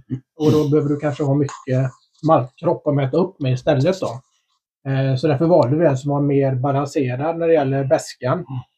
Eh, men ändå behålla maltkroppen och sötman då, och kanske honungstouchen för att försöka lyfta in det i, i, i burgaren. Vi hade kanske kunnat ta en, en burgare som hade ännu lite mer hetta i sig. Då tror jag att den här ölen hade kunnat parera. Faktiskt. Mm. Så du kan berätta på med mer eh, salsa helt enkelt. Ja, Ja, det är jag- nog det som man jag tycker att- gjort. Det hade gått ja faktiskt. Mm. Ja, jag, eh, jag var lite feg där. Så är det ju alltid när man eh, provsmakar en salsa som jag gjorde när jag gjorde den idag, tidigare idag. Så är det så här att när man bara äter den som den är, då eh, får man ah, det här är bra styrka. Men ibland glömmer man bort också när det kommer in med andra matgrejer så, så blir det ju det här att då klingar det ju av på ett annat sätt. För man äter ju vanligtvis inte bara salsa som den är heller. Så. Så, är det. Nej, det är det som också är lite svårt ibland när man är, vi snackade om vin lite tidigare. När man är på vinprovning, ja men då ska man eh, lära sig lite grann med eh, sälta, med syra, med beska som rucola till exempel. Eh, och se hur det matchar med vinet, pepprigheten och peppar och så. Men, men du dricker ju aldrig vinet och käkar peppar. Nej. Utan, så det blir alltid en komplexitet när du väl ska kombinera det med mat. Sen blir det väldigt lätt att bara köra det med råvaror. Men med maträtt får, man ju tänka om lite grann. Uh, vågar vi redan nu gå in på nästa öl? Ska vi ta den då eller? Mm, ja. Vi tar den. Det finns en slatt kvar va, i den berömda veteölen. Precis. Då tar vi ju då Weizenfanen igen här då för att se vad som händer när vi får lite mer, fler smaker. Det inte mycket kvar. Nej, det blir inte många droppar. Så jag tar till dig också då. Så det räcker ju till första. Så kan vi testa den efteråt. Då ska vi se. Så nu får vi in eh, lite andra, eh, återigen då lite mer, eh, kanske lite citrus och lite, Milda toner lite här. kryddnejlika, lite peppighet då. Fast ändå fortfarande ganska snäll och eh, balanserad. Ingenting som behöver liksom eh, sticka ut allt för mycket. Det finns ju en liten risk kanske att den också kommer lite, lite tunt. Det får vi se. Det blir intressant med den här ölen och den hettan som finns. Bananheten nästan framhävdes här. I den ölen som inte så har så mycket bananhet. Ja. Mm. Bananigt eller ja, Mm. Det är lite skumbananiga eh, kommer fram så. Och då är den mindre än franciskanen. Mm. Ska jag prova franciskaner också? Jag tycker ändå att den gav en, en, en nice touch Mm. till hamburgaren faktiskt. Veteöl är ju en generellt sett jävligt eh, bra matöl. Alltså den, Mm. Den matchar till hetta, den matchar till uppenbarligen lite syra också. Liksom, och lite krämighet. Och, tacksam. Ja. Sen, sen, sen så får man ju vara medveten om att det är den som, återigen, då, den kommer inte vara den som tar kommandot. Nej, nej. Utan den kommer ju vara med en komponerande roll. Men eh, den gör ju ändå ett fint jobb genom att hå- hålla sig hyfsat neutral. Men ändå inte försvinna, utan den har ju fortfarande kvar lite karaktär tycker jag. Den bidrar till helhetsupplevelsen, ja. Precis. Den försvinner inte. Det ska stå augustiner. Ja, Augustiner. det ja, är lite då- svårt att läsa. Ja, jag märker det. ja, men det härstammar väl från du vet, 1600 kallt någonting. Ja, det gör det säkert. 1621. Och de säger väl säkert att det är samma recept som en gång i tiden och att det smakar exakt likadant, vilket jag har svårt att tro. Men Ja, Nej, den var inte så här ljus då för att då kan man inte nej. nej, då kunde man inte göra så. torka kon på det sättet. Men det börjar bli lite mischmasch. Nu har vi provat tre olika öl i samma tugga nästan här. Mm. Får vi neutralisera smaklökarna snart. Ska man våga på sig sådana för det här också? Ja, vi har, Ja. li- vi har ju lite kvar så. Jag tycker absolut att vi kör en liten uh, skatt. Varför se? Sen har jag varit, egentligen varit lite sugen på att få in en lite mer humledriven öl i den här. Mm. Ja, men vi En skulle- eh, Lagunitas kanske. Vi skulle testa den också på denna. Vi har ingen annan va? Ja, då har ju den, den, vi hade två, en trippelip också. Den var ännu lite, tuffare. lite, lite väl stark kanske. Ska vi fundera över när vi dricker um, Saison? Min mun så förstärkte kryddigheten i saisonen lite grann kryddigheten i eh, chipotle-salsan nu. Och då ska vi ändå komma ihåg nu att det här är ju, som vi pratade om tidigare, det här är ju en svårare hamburgare just att du har de här olika delarna i den här. Den är ju inte lika vass som den var på eh, halloumi och portomelloburgare. Kompletterar inte lika Nej. bra. Nej. Nej, för där, där var det en jättefin kombo tycker jag. Så. Mm. Utan det är nog som du säger lite grann att den kanske får med sig hettan lite grann här. Ja, kryddigheten förstärks istället i, i början. Ja. Så att, eh, för att vara helt eh, oh, icke-empirisk, en hederlig Märtsen eh, tyckte jag matchade faktiskt bäst. Och sen så är det frågan om man skulle kunna tänka sig att du skulle kunna ha en öl som kanske Mm. tar mer, mer plats. Det är möjligt. burgare. Ja, jag är Det finns, lite... det finns utrymme för liksom lite mer smak från, från ölen. Ska vi prova det när vi ändå håller på? Absolut. Men då är frågan vad, vi, vad man kan tänka. Ska vi, vi kan ju ta en, ett wildcard här nu då. En, en, en omröstning här då. Om man skulle tro, vad, vad, vad, vad, vad, vad skulle man kunna tro skulle kunna passa till den här? Alltså egentligen kanske inte riktigt så eh, tuff som vi har med oss. Maximus är ju en rätt så eh, mastig sak. Mm. Men vi provar. Vad tror du Johan? Ja, jag tänker, vi provar. Ingen minns en fegis, höll jag på att säga. Nej. Ja. Alternativet är att vi går helt eh, bananas. Vi hade ju några andra också. Vi hade ju Rubin. Ja. Ruby liksom- Alen kanske är intressant. Ja, vi- Rain ja, men är den kanske provar lite mer karamellig och Ja. kanske inte lika eh, Den kör vi. stark. Den uh, röstar vi för. Bra, bra. Bra. Eh, jag löper. Yes! Nu var du tillbaka. Löp och köp. Hela vägen till, till Dalarna. Härligt. Så att det vi eh, tog som ett wildcard här nu då är en Hoppegårds Ruby Ale, en deras English eh, Style Ale som kom alldeles nyligen här. Och rätt så modest tror jag i eh, procenten, va? 4,5. Ja, den har du smakat innan eh, Johan. Ja, jag har tycker sett- den här är väldigt trevlig. Jag kan uppskatta just att eh, de gör en öl som inte är så stark. Så, för det, allt måste inte vara över Nej. 5 alla gånger för att ändå vara bra som den här faktiskt är. För att den är balanserad och eh, finns mycket smak i den. Och, Så otroligt härlig. Jag, älskar de här knäckiga tonerna Ja, som här kommer absolut. fram i brittiska välgjorda där. Ja, precis. Men, men vi provar till eh, våra grymma kycklingburgare här. Ruby Ale hade lite mer beska än vad jag var beredd på. Jag tycker personligen att den här eh, att den tappade lite både maltkroppen och um, väskan faktiskt. Mm. Eh, Det är någonting tycker jag med chipotle-salsan där och den här som jag inte riktigt är vän med. det där. Och det är lite intressant nu då, för då kan man tycka att har du fått, du fått en, en öl till då, som kanske har lite mer profil i sig. Mm. Men på, så på något sätt, i alla fall i min värld, ändå inte lyckas hålla den ihop med burgaren. Jättebra separat, men just med burgaren så tappar den det. Och jag Ja. menar, med, med den här märksen vi hade här som är var mer plain Ja. sin balans. Den behöll ju sin struktur mycket bättre ihop Eller hur? För du hade kvar hela ölen, hade kvar maltkroppen, hade kvar den här söta honungskaraktären ihop med burgaren. Ja. Det tycker jag den här ölen inte riktigt fick till. Nej. Jag är benägen att hålla med. Spännande faktiskt. Mm. Det är kul då att eh, tankarna om just det här med honungtouchen som har varit i den här märtsen, att det verkligen men det fick genomslag genom hela. Liksom. Att Ja. man, riktigt kul! Riktigt kul. Men för de som inte då kan få tag i den här, eh, de som inte har möjlighet att åka till Salzburg i sommar, får man jaga en annan Märzen och hoppas på det bästa. Men en Märzen bland hantverksbryggerier är inte riktigt lika vanligt att hitta. Nej. Kan vi säga någon på rak arm? Inte på rak arm med de svenska, nej. Nej, Nej. inte så heller. Det finns säkert, men eh, jag tror inte det är så vanligt. nej. Det är mer, man går mer på eh, Kellerbier eller eh, ofiltrerad lager. Svickel de, och de stilarna. Det är många som går på, men eh, den är ju inte alls samma profil. Att, eh, ja, Nej, vi får söka. Söka med ljus och lykta. Vi eh, ska om en liten stund när vi har pausat eh, magen här och ska vi gå på burgare nummer tre. Det ska vi göra. Tjusigt! Burgare nummer tre håller på att tillagas och nu har vi inne det här knippet med gul lök. Eller knippe det är det väl inte, men det är grovt skivad gul lök som... Alltså de här aromerna, de är magiska. Precis. Det verkar stå... jävla lök! Det billigaste du kan köpa. Ja, precis. Ska, ska du ha lite eh, livsglädje, köp en lök och en stekel. That's it. Och först får du grina du när du skär den. Och sen så flinar du när du eh, bräser den. Men eh, var det en sån här, eh, var det tårögd eh, lök detta eller var den hyfsat neutral? Den var neutral kände jag, för jag hade inga problem att skära upp den nu innan vi började på att steka här. Så att, Ja. Jag vet inte om de har gjort något med lök. Jag tycker jag upplever mindre och mindre att den är så speciellt eh, jobbig att skära numera. Ja, men Eh, för- För, förutom när jag var i Österrike sist när jag köpte gul lök. ja, och, eh, som... såg ut som jag hade gått in i en tårgaskammare. Jag skulle skära lök i blindo och kom på att det är en jävla dålig idé.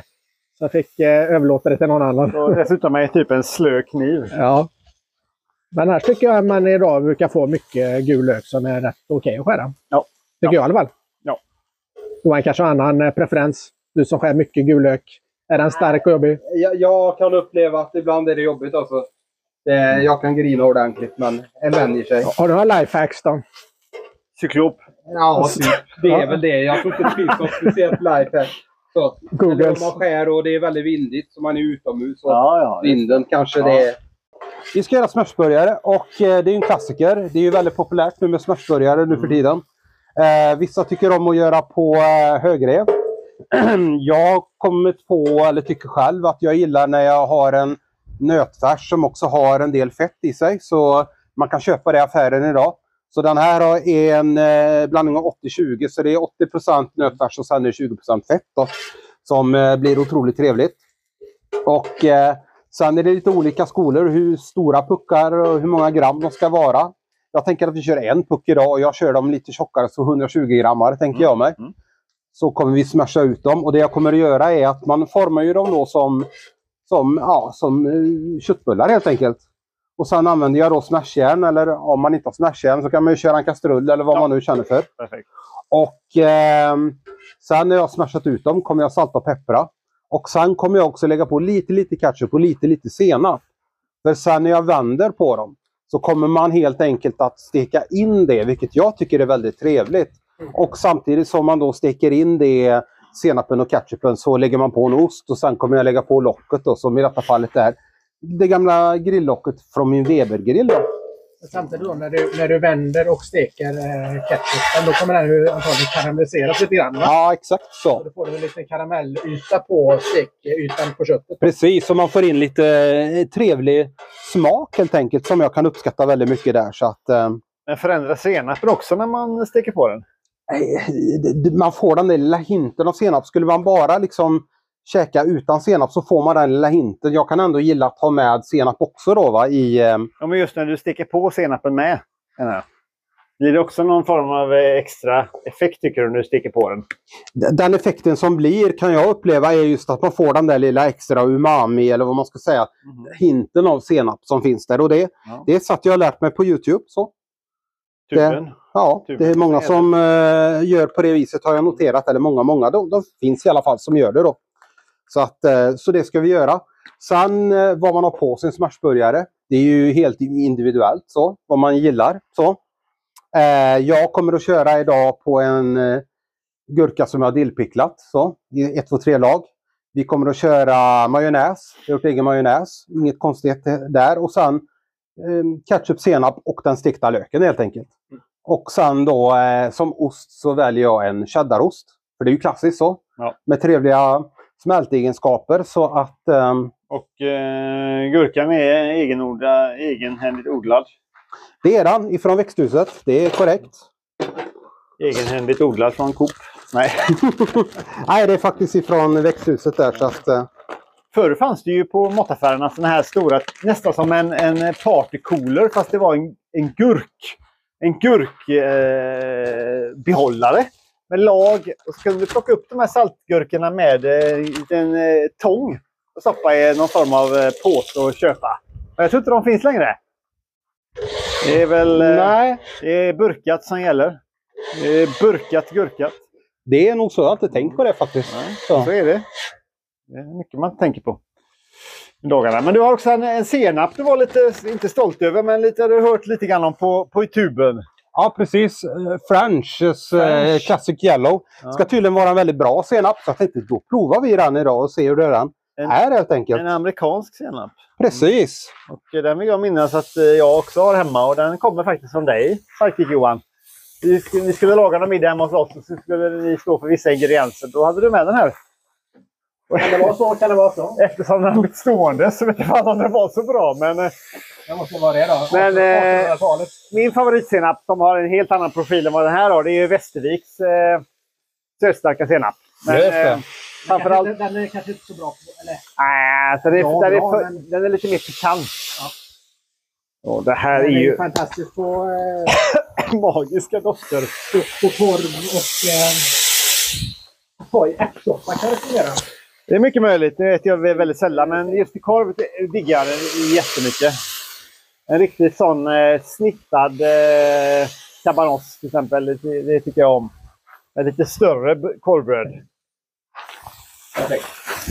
Och så får vi här, vad är då eh, som själva grejen med en smashburgare som du säger blivit så populärt? Ja, grejen är ju, ska man säga? Du har mycket. Jag har mick där, absolut. Eh, nej men alltså, jag tycker det är väldigt trevligt att man får in den stekytan så på en eh, smashburgare så. Som man kanske inte får när man grillar, vilket är supertrevligt också så. Men Men eh, som ren Svensson, är det, så, alltså, är det så jävla stor skillnad på stekytan? Du spräcker den lite grann. du får ju en eh, annan typ av maillard-effekt som det kallas för. Man får den här karamelliseringen på ett helt annat sätt. Och, ehm, men absolut, jag menar eh, en grillad hamburgare, det är klart att det är gott också. Inget snack om saken. Nu tar vi lite ketchup på. nästan vilja blindtesta dig på en smashburgare och en grillad hamburgare. Och se om du känner någon skillnad om du inte får se dem. Ja, Men, men, men jag kan tänka här nu när du smashar ut den så blir den ju ändå förhållandevis eh, tunn. Eh, Mm. Burgaren, eller tunnare. Och jag kan tänka mig om du lägger den här på ett grillgaller. Så kan den ju kanske bli lite mer instabil. När du har den på en plan stekyta så tror jag att den håller ihop lite bättre. Ja, och den, den får också steka sitt egna fett lite också. Vilket är trevligt. Nu har du klickat på senap och ketchup och det är dags att eh, flippa dem. Jag tror vi ska göra det. Oj, oj, oj. Mm. Jag tror att de, merparten av oss kommer bara höra ett jädra eh, bräsande här. Och så ska det på med lite cheddar. Jag känner aromerna direkt här. Liksom. Det kommer ju senapstakten, eh, senapsvibbarna. Kommer ju upp i röken från eh, grillen. Ja. Ska du beredd? Jo. Det luktar väldigt mycket. Ja, allt. Mycket, mycket senap. Ja, mycket drag i båset här som du brukar säga. Drag i båset, ja. Ja, och så ska loppet på. Lock på, ja. Lite lugnare och skönare. Och sen låter vi dem bara få gå nu tills osten har smält och vi fått även en liten crust på undersidan då, som vi steker nu. Så eh, ja. Och- Hur bygger vi början sen då? Jag tänker så här att eh, jag kommer att bygga den så här i alla fall. Att jag kommer att lägga majonnäs i botten. Lite senap kommer jag ha. Sen kommer jag lägga på löken. Och sen så eh, kommer jag lägga på eh, köttbucken. Sen därefter så tror jag att, eller jag kanske lägger eh, gurkan efter majonnäsen när jag tänker efter. Sen löken. Sen köttbucken och sen kanske lite senap och ketchup ovanpå. Och lock. Nej, fan, det är en nördighet på hög nivå det här. Ja, det vet jag inte men. Men vi har ju faktiskt också eh, modifierat eh, hamburgerbröden lite grann. Vi har ju faktiskt eh, sesamfrön på de här briochebröden. Precis. Det är väl det enda som skiljer dem va? mot de gamla. Ja, exakt. Annars är det exakt samma bröd. Jag tänkte att vi kan variera oss lite med sesam. Så, så att, eh, En fråga, hur gör man enklast ren en stekhäll? Ja, så som jag gör när jag ska göra rent min stekhäll. Så är det så, att jag låter den eh, egentligen svalna. Och sen så börjar jag på när den svalnat att skrapa ur allting med en spackelspade som jag bara använder för mat. Då. Och eh, sen när jag skrapar så mycket jag kan, då tar jag fram trädgårdsslangen och så tar jag fram och bara spolar så mycket vatten jag kan. Och sen så, i och med att det är en väldigt stor stekhäll så kan man inte bara lyfta den hur som helst. Utan då lyfter jag på den i ena änden så att jag skyfflar ut vatten så mycket jag kan. Då. Och sen fortsätter jag skrapa, fyller på med mer vatten och sen tar jag ut. Och det vattnet som är kvar sen som man inte får ut, då startar jag stekhällen igen. Och så låter jag värmen göra så att eh, ja, vattnet helt enkelt försvinner ifrån stekhällen. Och sen så stänger jag av. Och när den fortfarande är varm, då tar jag fram en matolja, rapsolja eller någonting. Naturell olja. Och så tar jag papper och så smörjer jag in stekhällen då i ett tunt lager. Man Och sen låter jag den svalna helt och hållet. Och sen så lägger jag på skyddet när den är helt svalnat. Man behöver inget, liksom, ingen borste eller sånt där egentligen. Nej, nej, verkligen inte. Utan jag tycker att en spackelspade som är dedikerad bara för mat funkar hur bra som helst. Så. Det är lite flex i dem också. ju. Ja, verkligen så. så att, ehm, Men jag tänker att vi ska väl ta och hämta tallrikar nu och så tar vi och platar upp. Absolut. Vi bygger burgare. Bygger vi burgare nummer tre. Det här kan ju bli lite enformigt nu för er, lyssnare, men ni som tröttnat, ni har väl slutat lyssna vid det här laget, tänker jag. Majo i botten. Stämmer det? Och det är egengjord majo till och med. Och det är jätteenkelt att göra. Jag finns recept på min matblogg för er som vill prova att göra det. Ja, Vad gör man då? Eh, det är en äggula. Och eh, så här, det är väldigt populärt att använda sån mixerstav. Jag vispar för hand. Därför att jag inte har någon bra mixerstav. Men annars är det äggula.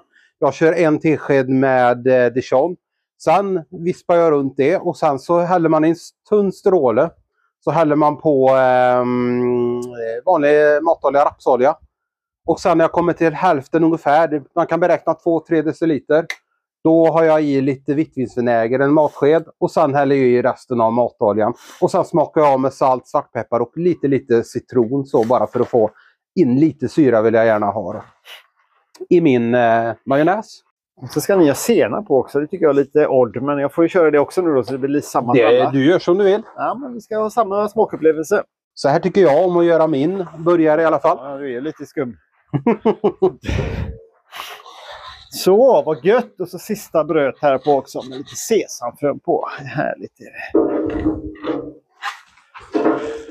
Det är inte var dag man får prova tre olika burgare.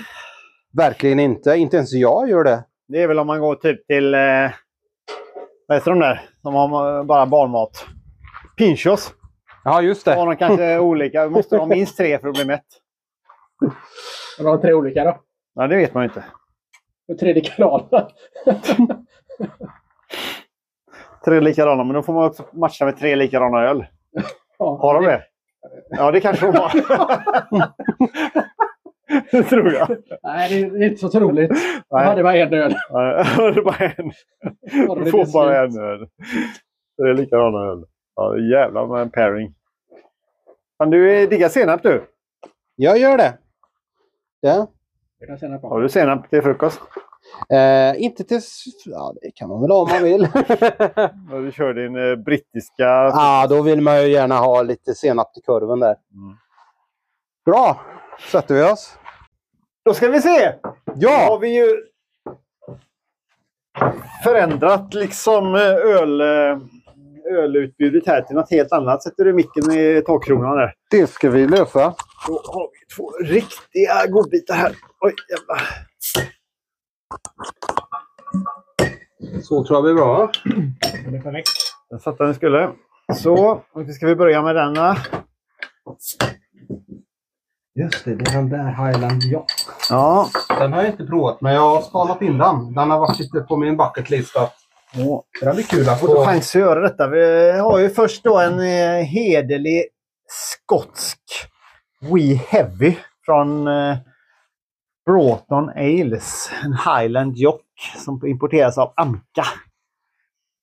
Den har du valt med omsorg Johan.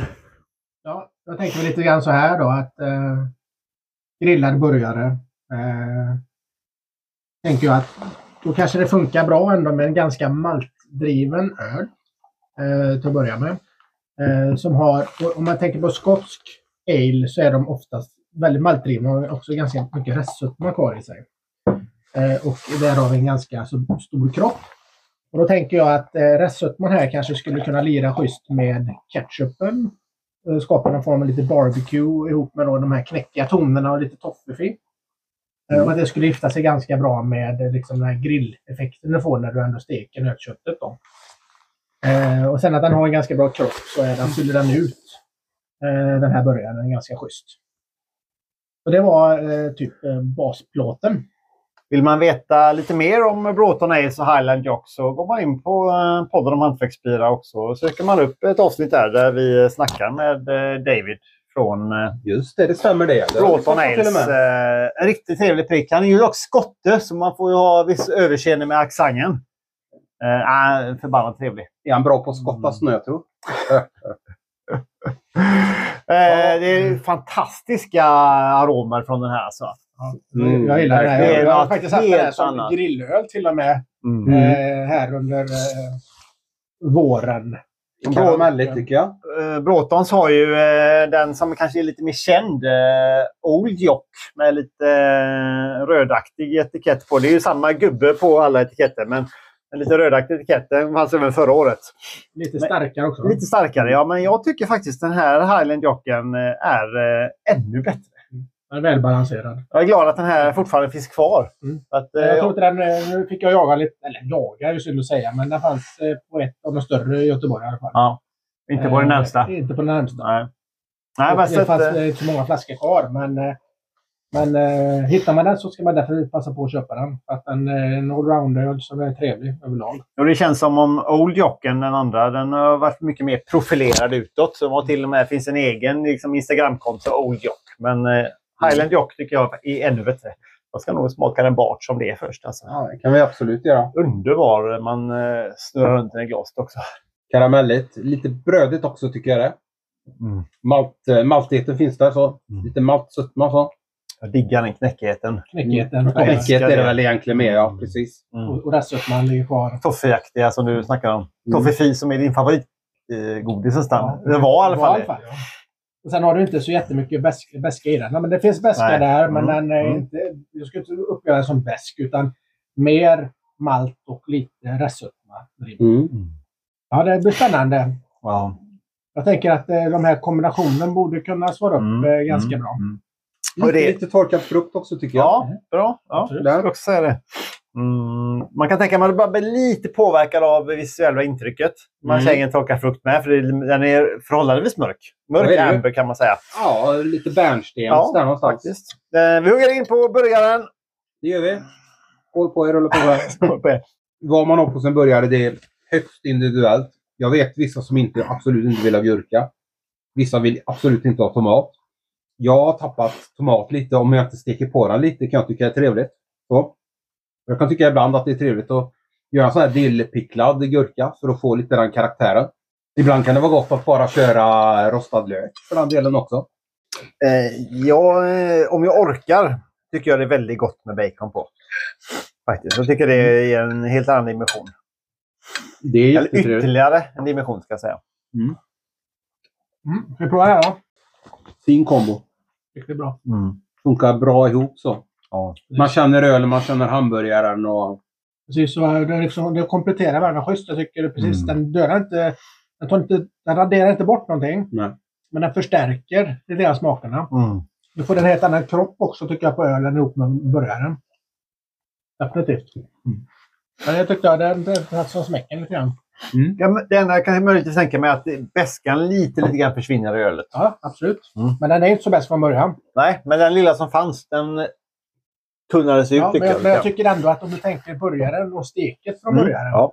möter upp med lite, Ja. lite bäsktoner också. Ja. Jag tycker att det skadar inte, utan jag tycker mer Mm. att den liksom balanserar upp. Det är ganska schysst. Nej, för ibland när, när bäskan liksom tynar bort, då blir den bara söt och kvalmig. Ja. Men det blir den inte här. Mm. Äh, mycket bra pairing. Mycket bra. Kul att du kommer att tänka på det Johan. Eh, Särskilt som när vi har eh, spelat in podd med, eh, med Broughton's. Och haft lite samarbete med Anka. Ja, riktigt kul att du kommer att tänka på det. Tycker du Johan? Bra kombo. Jag tycker att det var en fin match. Så har egentligen inte så mycket att tillägga som du pratade om där. Så att, um, alltså, hade jag fått den här ölen till på restaurang så Ja. och den här andra så har jag varit nöjd. Liksom. Så. Riktigt nöjd med, med, med liksom rekommendationerna. Man till och med kan ge dem beröm för den. Absolut. Ja. Och eh, här märker man också, tycker jag, väldigt mycket en, en trevlig öl.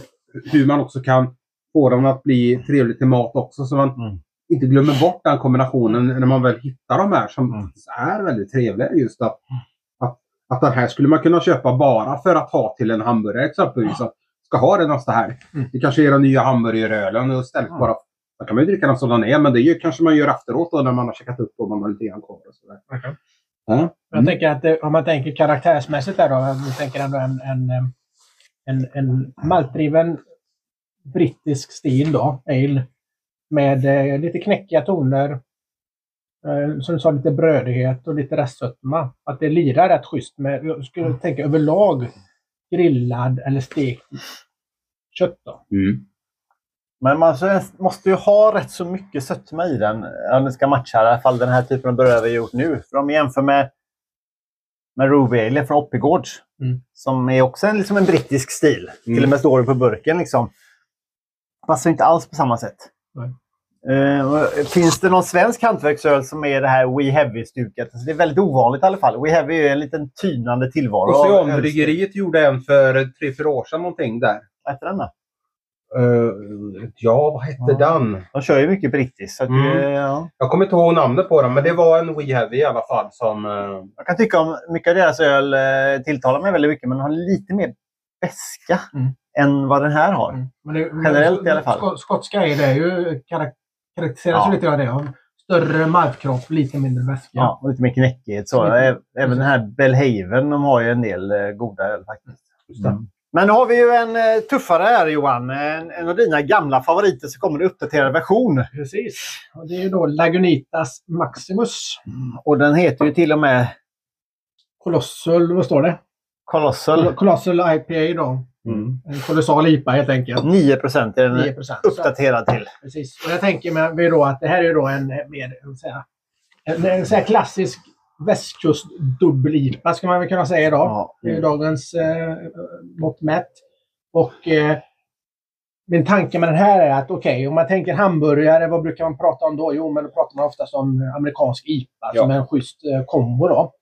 Eh, och här har vi då lite grann eh, det mesta av det mesta då. Så att här har du hög alkoholhalt, 9 Eh, som bör lira ganska schysst och lyfta mycket smaker i början. Du har en ganska bred, stor maltkropp i den. Du har också mycket fruktighet i den. Och du Ja. har även en ganska hög beska. Sen så upplevs inte den som superbäst den är, men det beror på att du har mycket andra komponenter som Mm. balanserar upp beskan i ölen. Så att jag tänker att här har vi då en klassisk West Coast-IPA fast den går ganska tungt Mm. eh, på alla fronter. Så att det blir lite overload här. Eh, så får vi känna om det helt enkelt blir för mycket eller om det blir lagom eller vad vi tycker och tänker. Man känner det också i doften. Om du doftar på en reguljär liksom, West Coast-IPA på en eh, 6-7 procent så den här känns tyngre på något sätt. Alltså, en Ja. djupare doft. Eh, inte, man, kan, man kan inte dofta liksom en, en alkoholstyrka, men det är något som för, men det- det för, finns- förnimmar om det i alla Ja, fall. På ex- något jag håller med. Det- Man har den förnimmelsen. Ja. Och det är roligt när man eh, ja, snurrar på glaset också. Hur man får fram de här. Men det är ju också för att du har plockat fram de eminenta tekoglasen här. Ja, Som givetvis kommer från Art Glas Vista. Men nu är det så här att om man luk- doftar på det här, jag tänker oftast som du sa det, att du får en, den, den luktar mycket, den har hög arom, du får fram de här torkade frukterna, kanske lite dovare torkad frukt. Det blir, ju- Mm. I min värld så hamnar man oftast lätt, i- alltså gränsar lite grann mot, eh, alltså om tänker en strong ale. Exakt! Mm. precis säga strong ale. Mm. Ja. Men eh, då tänker jag att den här amerikanska humlen i den kanske Ja. får den att skifta ifrån det lite grann. då, Att du får ändå lite kanske tropisk ja. citruston i den också. Strong ale brukar ju vara ännu mer eh, Damp i sin... och lite söt. Och dra åt sötare hållet. Men, Ja. Lite Men- karamelligt också eller? Ja, det skulle jag kunna säga. Men nu tror jag att i och med att vi har profilerat det här avsnittet som hamburgare och bärs så måste vi också smaka hamburgare, inte bara lukta på Ja. bärsen. Ska vi börja med hamburgarna och dricka ölen sen Det då? gör vi. Ja. Nu har jag sölat så mycket så nu blir det kniv och gaffel här. Jag vet att det inte är helt regementsenligt men... Här får man göra som man vill hemma hos mig. Jag älskar hamburgare och IPA. Du börjar bara dansa med eh, armarna här. Ja, men alltså det är, det, det är en magisk kombo i min värld. Den. Han var grym. Ja. Sen får du även eh, lite mer, som du sa, där bäskan ligger kvar här lite grann. Men den mildras ändå lite, lite grann för det här är ju en förhållandevis hög IBU på den här. Mm. Och du får fram eh, fruktigheten eh, ligger Mm. kvar Mm. och amplifierar lite grann eh, mot eh, gurkan du har. Jag vill prova igen. Tycker det är lite ananasaktig karaktär där. På fruktigheten. Att han ändå är så pass stark på 9% vad han nu var på. Det, man känner ju det någonstans. Av. Men du har mycket smak med den här också. En del fett och du har osten och du har alkoholhalten i den här. kommer Mm. lyfta mycket av smakerna. Jag, jag brukar ju ibland tänka så hemma att ja, men jag, jag dricker ölen före eller efter maten för att jag vill verkligen känna vad ölen smakar. Eller hur? Men här så blir det en otroligt bra kombination ändå. Det får, du får ju en till smakprofil på ölet eller ölen när du har den till maten. Som när du har den före eller efter. Highland Jock var också en väldigt bra kombination, om än en annan kombination. Håller med. Jag tycker Väldigt båda trevligt. två, eh, i min, jag tycker faktiskt det är dött lopp. För jag, tycker, jag är ju lite kär i den här brittiska, skotska stilen. Ja, man tänker att att sitta liksom på en irländsk eller en eh, engelsk pub får vi säga. Inte irländsk. Engelsk pub. Få in en god hamburgare. Dricka den här till. Mm. Alltså då mår man ju gott ändå. Mm. Ja. Eller så sitter du i Staterna och Ja. dricker en Lagunitas som mår precis lika gott. Eller hur? Nej, strålande. Strålande. Och sen vill jag säga så här att nu har vi provat tre hamburgare. Varvid en var ju då lite mer ett experiment. Det var ju den um, kycklingburgaren. Jag tyckte alla tre var trevliga. Jag ska jobba lite mer, ska jag erkänna, med um, kycklingburgaren tycker jag. För att få innan jag kommer med receptet. Någonstans för min del, jag vet inte hur det är för er. Jag har, landar alltid i den här sista burgaren vi eh, käkar. Det är där jag brukar landa. För att det är på något vis alltid det som är, blir, blir min to-go-burgare. Så smashad burgare. Burgarnas burgare. Mm, lite så. Mm. Sen absolut, vegetariskt, jättefint. Man kan göra otroligt mycket där. Och bara det att fritera um, halloumin, supertrevligt. Så, Mm. käka en sån burgare. Ja, men alltså, jag håller med om att sista burgaren är liksom en go-to på det sättet att man känner igen det väldigt väl. Men jag blev mest ändå överraskad av att eh, veggburgaren var så fantastiskt bra. Mm. Ja, Jag Kul. tycker faktiskt att är en... Jag tar nog ändå med mig det som kanske nummer ett idag. För det, visst, den här är fan, bra början vi kör i slutet. Men den har man en vana av att äta så ofta. Så att det andra var liksom en nyhet för mig som... Eh, ja, det tycker jag var riktigt, riktigt roligt faktiskt. Och, Kul. eh, känna Kul att höra. Riktigt kul. Jag kan eh, nog bara stämma in att eh, den första Portabello halloumiburgaren Ja. var den största överraskningen. Ja. Definitivt. Eh, lite grann som du säger att man har ju testat många av de andra. Mm. Och det är ju supergott. Men Ja, den, ja. Den, den, det var något nytt där. Mm. Och sen tyckte jag det var kul att med, med, med just eh, wildcardet med säsongen också ändå Ah, magiskt. passade bra med den. Och att, den, hur? att det blev en, en kul kombo liksom. Det är inte så att du har en flaska DuPont till eller? Mm, nej, det har jag Det inte. hade ju varit trevligt. Ja. Ja. Ska du gå ut och odla svamp eller? Mm. Jag- jag fick gärna fundera på det, men nej, det har jag inte. Nej, vi har ju en annan stor flaska som Mm. vi ska kunna rädda kvällen med. Ja, det ska vi faktiskt prova Ja. sen. Det blir himla trevligt. Men sen måste jag säga den här sista eh, burgaren och de här två ölen. Det blev lite grann som man hade tänkt sig. Ja. Eh, Faktiskt. Att eh, Faktiskt. man kunde tänka lite grann, okej den här rörstilen, de här eh, stildragen borde funka bra till den här Mm. hamburgaren. Och det tyckte jag att båda två svarade upp mot. Definitivt. Och, jag- tror som du, kycklingburgaren och den som kanske var mest utmaning i. Verkligen. Och det var en utmaning i och med att det var så mycket olika komponenter. Just det här med ja, syran ifrån det picklade där. Och, Men samtidigt inget som tog överhanden nej. på något Det- sätt. Nej, men jag tyckte det var lite kul med kycklingburgaren var ju som du sa att, att du hade både hettan, du hade syran, du hade en del ehm, ja, krämighet då. Mm. eh, från avokadon. Men, men om man tänker till exempel att vi valde en ganska neutral öl, märtsen där med eh, lite honungskaraktär i. Det, det som jag tyckte var kul med den var att den inte, den stod ändå upp. Mm. Och fanns kvar i sin karaktär genom smaken av den hamburgaren. Även man kan tänka på pappret att den skulle liksom kunna slå ihjäl det mesta med de här olika komponenterna. Och det tyckte jag inte den gjorde.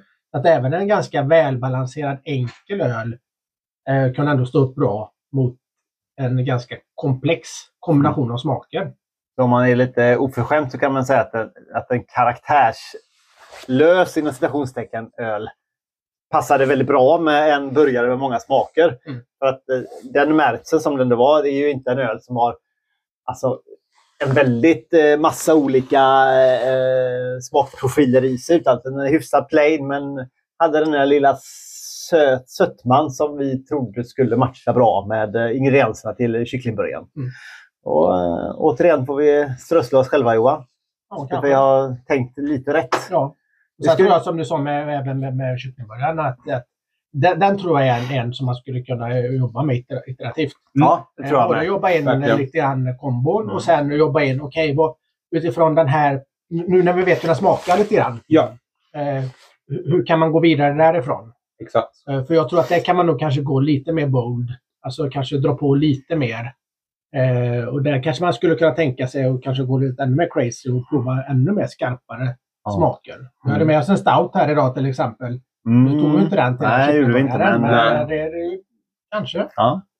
Det är det som är så fantastiskt. Man vet ju inte förrän man provar. Och ibland är det de här Mm. kombinationerna som man inte riktigt tänker sig. För jag kan bara säga så här för att, för att det var väl en månad sedan nu ungefär. Då var jag på Ölrepubliken och höll en ölprovning där för eh, lite folk. Och eh, det var så... Då käkade jag mm, en sån råbiff. Mm. Och då var deras dryckesförslag till en Ayinger veteöl. Mm. Och det kanske inte var det första jag tänkte mig till råbiff. Det är klart jag ska ta det. Och det är så här. Ja, det är klart man ska ha veteöl till råbiff. Det är Mm. fantastiskt. Så. Mm. Det har inte funnits riktigt i min tanke. Så. Mm. Ja. så det är kul. Ibland Mm. behöver man få dem där. Så. Eller våga prova helt enkelt Mm. bara. Som vi gjort här idag för att veta. Ta reda på. Kommer det här att funka eller inte funka? Mm. Och vågar man prova så här så är det ofta så att ja, men, när du provar nästa rätt, som du har en slatt kvar i första glaset, och du provar den och då får den en helt ny upplevelse. Som Mm. kanske är förbannat trevlig. Ska vi för något sätt försöka sammanfatta kvällen här innan mörkret lägger sig så eh, hade vi eh, halloumi och portabello-burgare. Och vi är väl så gott som överens om att en saison till den eh, var förbannat bra. Mm. Och, Håller med. och Saison DuPont och till och med extra bra. Mm. Sen hade vi kycklingburgaren, kycklingburgaren ja, som nummer två. Där är vi kanske någorlunda överens ändå om att en hederlig Märtsen. Ja. Utan allt för mycket restsötma, men ändå en viss honungssötma. Det är lite skillnad på de sötma-profilerna skulle jag säga. Den här var ju väldigt välgjord Märtsen. Passade bäst i alla fall. Och det vi hade. Och där kan man som vi sa lägga in en brasklapp. Där, där, där, där finns utrymme för mer Ja. experiment. Verkligen, jag håller med. Det hänger på tillbehören. Men kycklingköttet i sig är ju rätt så eh, försiktigt i sin smakprofil. Liksom. Så Så, är det det ju. är tillbehören som styr. Mm. I stort sett. Om man inte kryddar upp köttet ordentligt. Ja, Och vi hade ändå lagt i lite lök och allt möjligt i det. så att, vitlök, eh, eh, salt och precis. peppar valde Ja. jag då att köra då för att... eh, Mm. Så att, och sen så hade vi en hederlig eh, smashad burgare 80-20 nötköttfett som vi körde lite cheddar eh, och senap ketchup, dillpicklad hemodlad gurka. Ja. och majo. Och stekt lök sa du kanske? Stekt lök sa jag inte, men det lägger vi till här. Ja. Och där hade vi faktiskt, eh, i min mening i alla fall, dött lopp mellan en eh, skotsk We Heavy Highland Jock och amerikanska Lagunitas Maximus IPA. Ja, båda gjorde ju sitt jobb tycker jag väl Ja. där. Och eh, det var kanske den mest eh, på pappret Givna. givna kombinationen. Mm. Och som jag tycker även funkade Mm. bra i verkligheten också. Ja. Eller väldigt bra i verkligheten. Ja, dött lopp var inte menat som ett dåligt betyg utan det var liksom båda två kom första placering så att säga. De har ju lite olika profiler, men båda är ju liksom, har ju stor maltkropp. Mm. Eh, lite restsötma. Lagunitasen har ju hö- lite högre IBU och lite mer väska. Mm. Eh, men båda kompletterar ju burgaren kanon- klarsynt. Och Ja, burgaren var ju supergod i grund och botten också. Hantverksbilar tackar ju Johans Mat och Ölbloggen för den här fantastiskt trevliga eh, burgare och ölpairingen. Kul att få vara med och jättekul att få göra lite käk till det. Riktigt för kul att komma och besöka dig. Och, eh, har ni riktigt tur lyssnare så kanske det kommer lite nattsudd sen också. Vi får se vad vi landar i. Eh, tack så hemskt mycket! Ja. Ha det gott! Ha det bra. Hej då!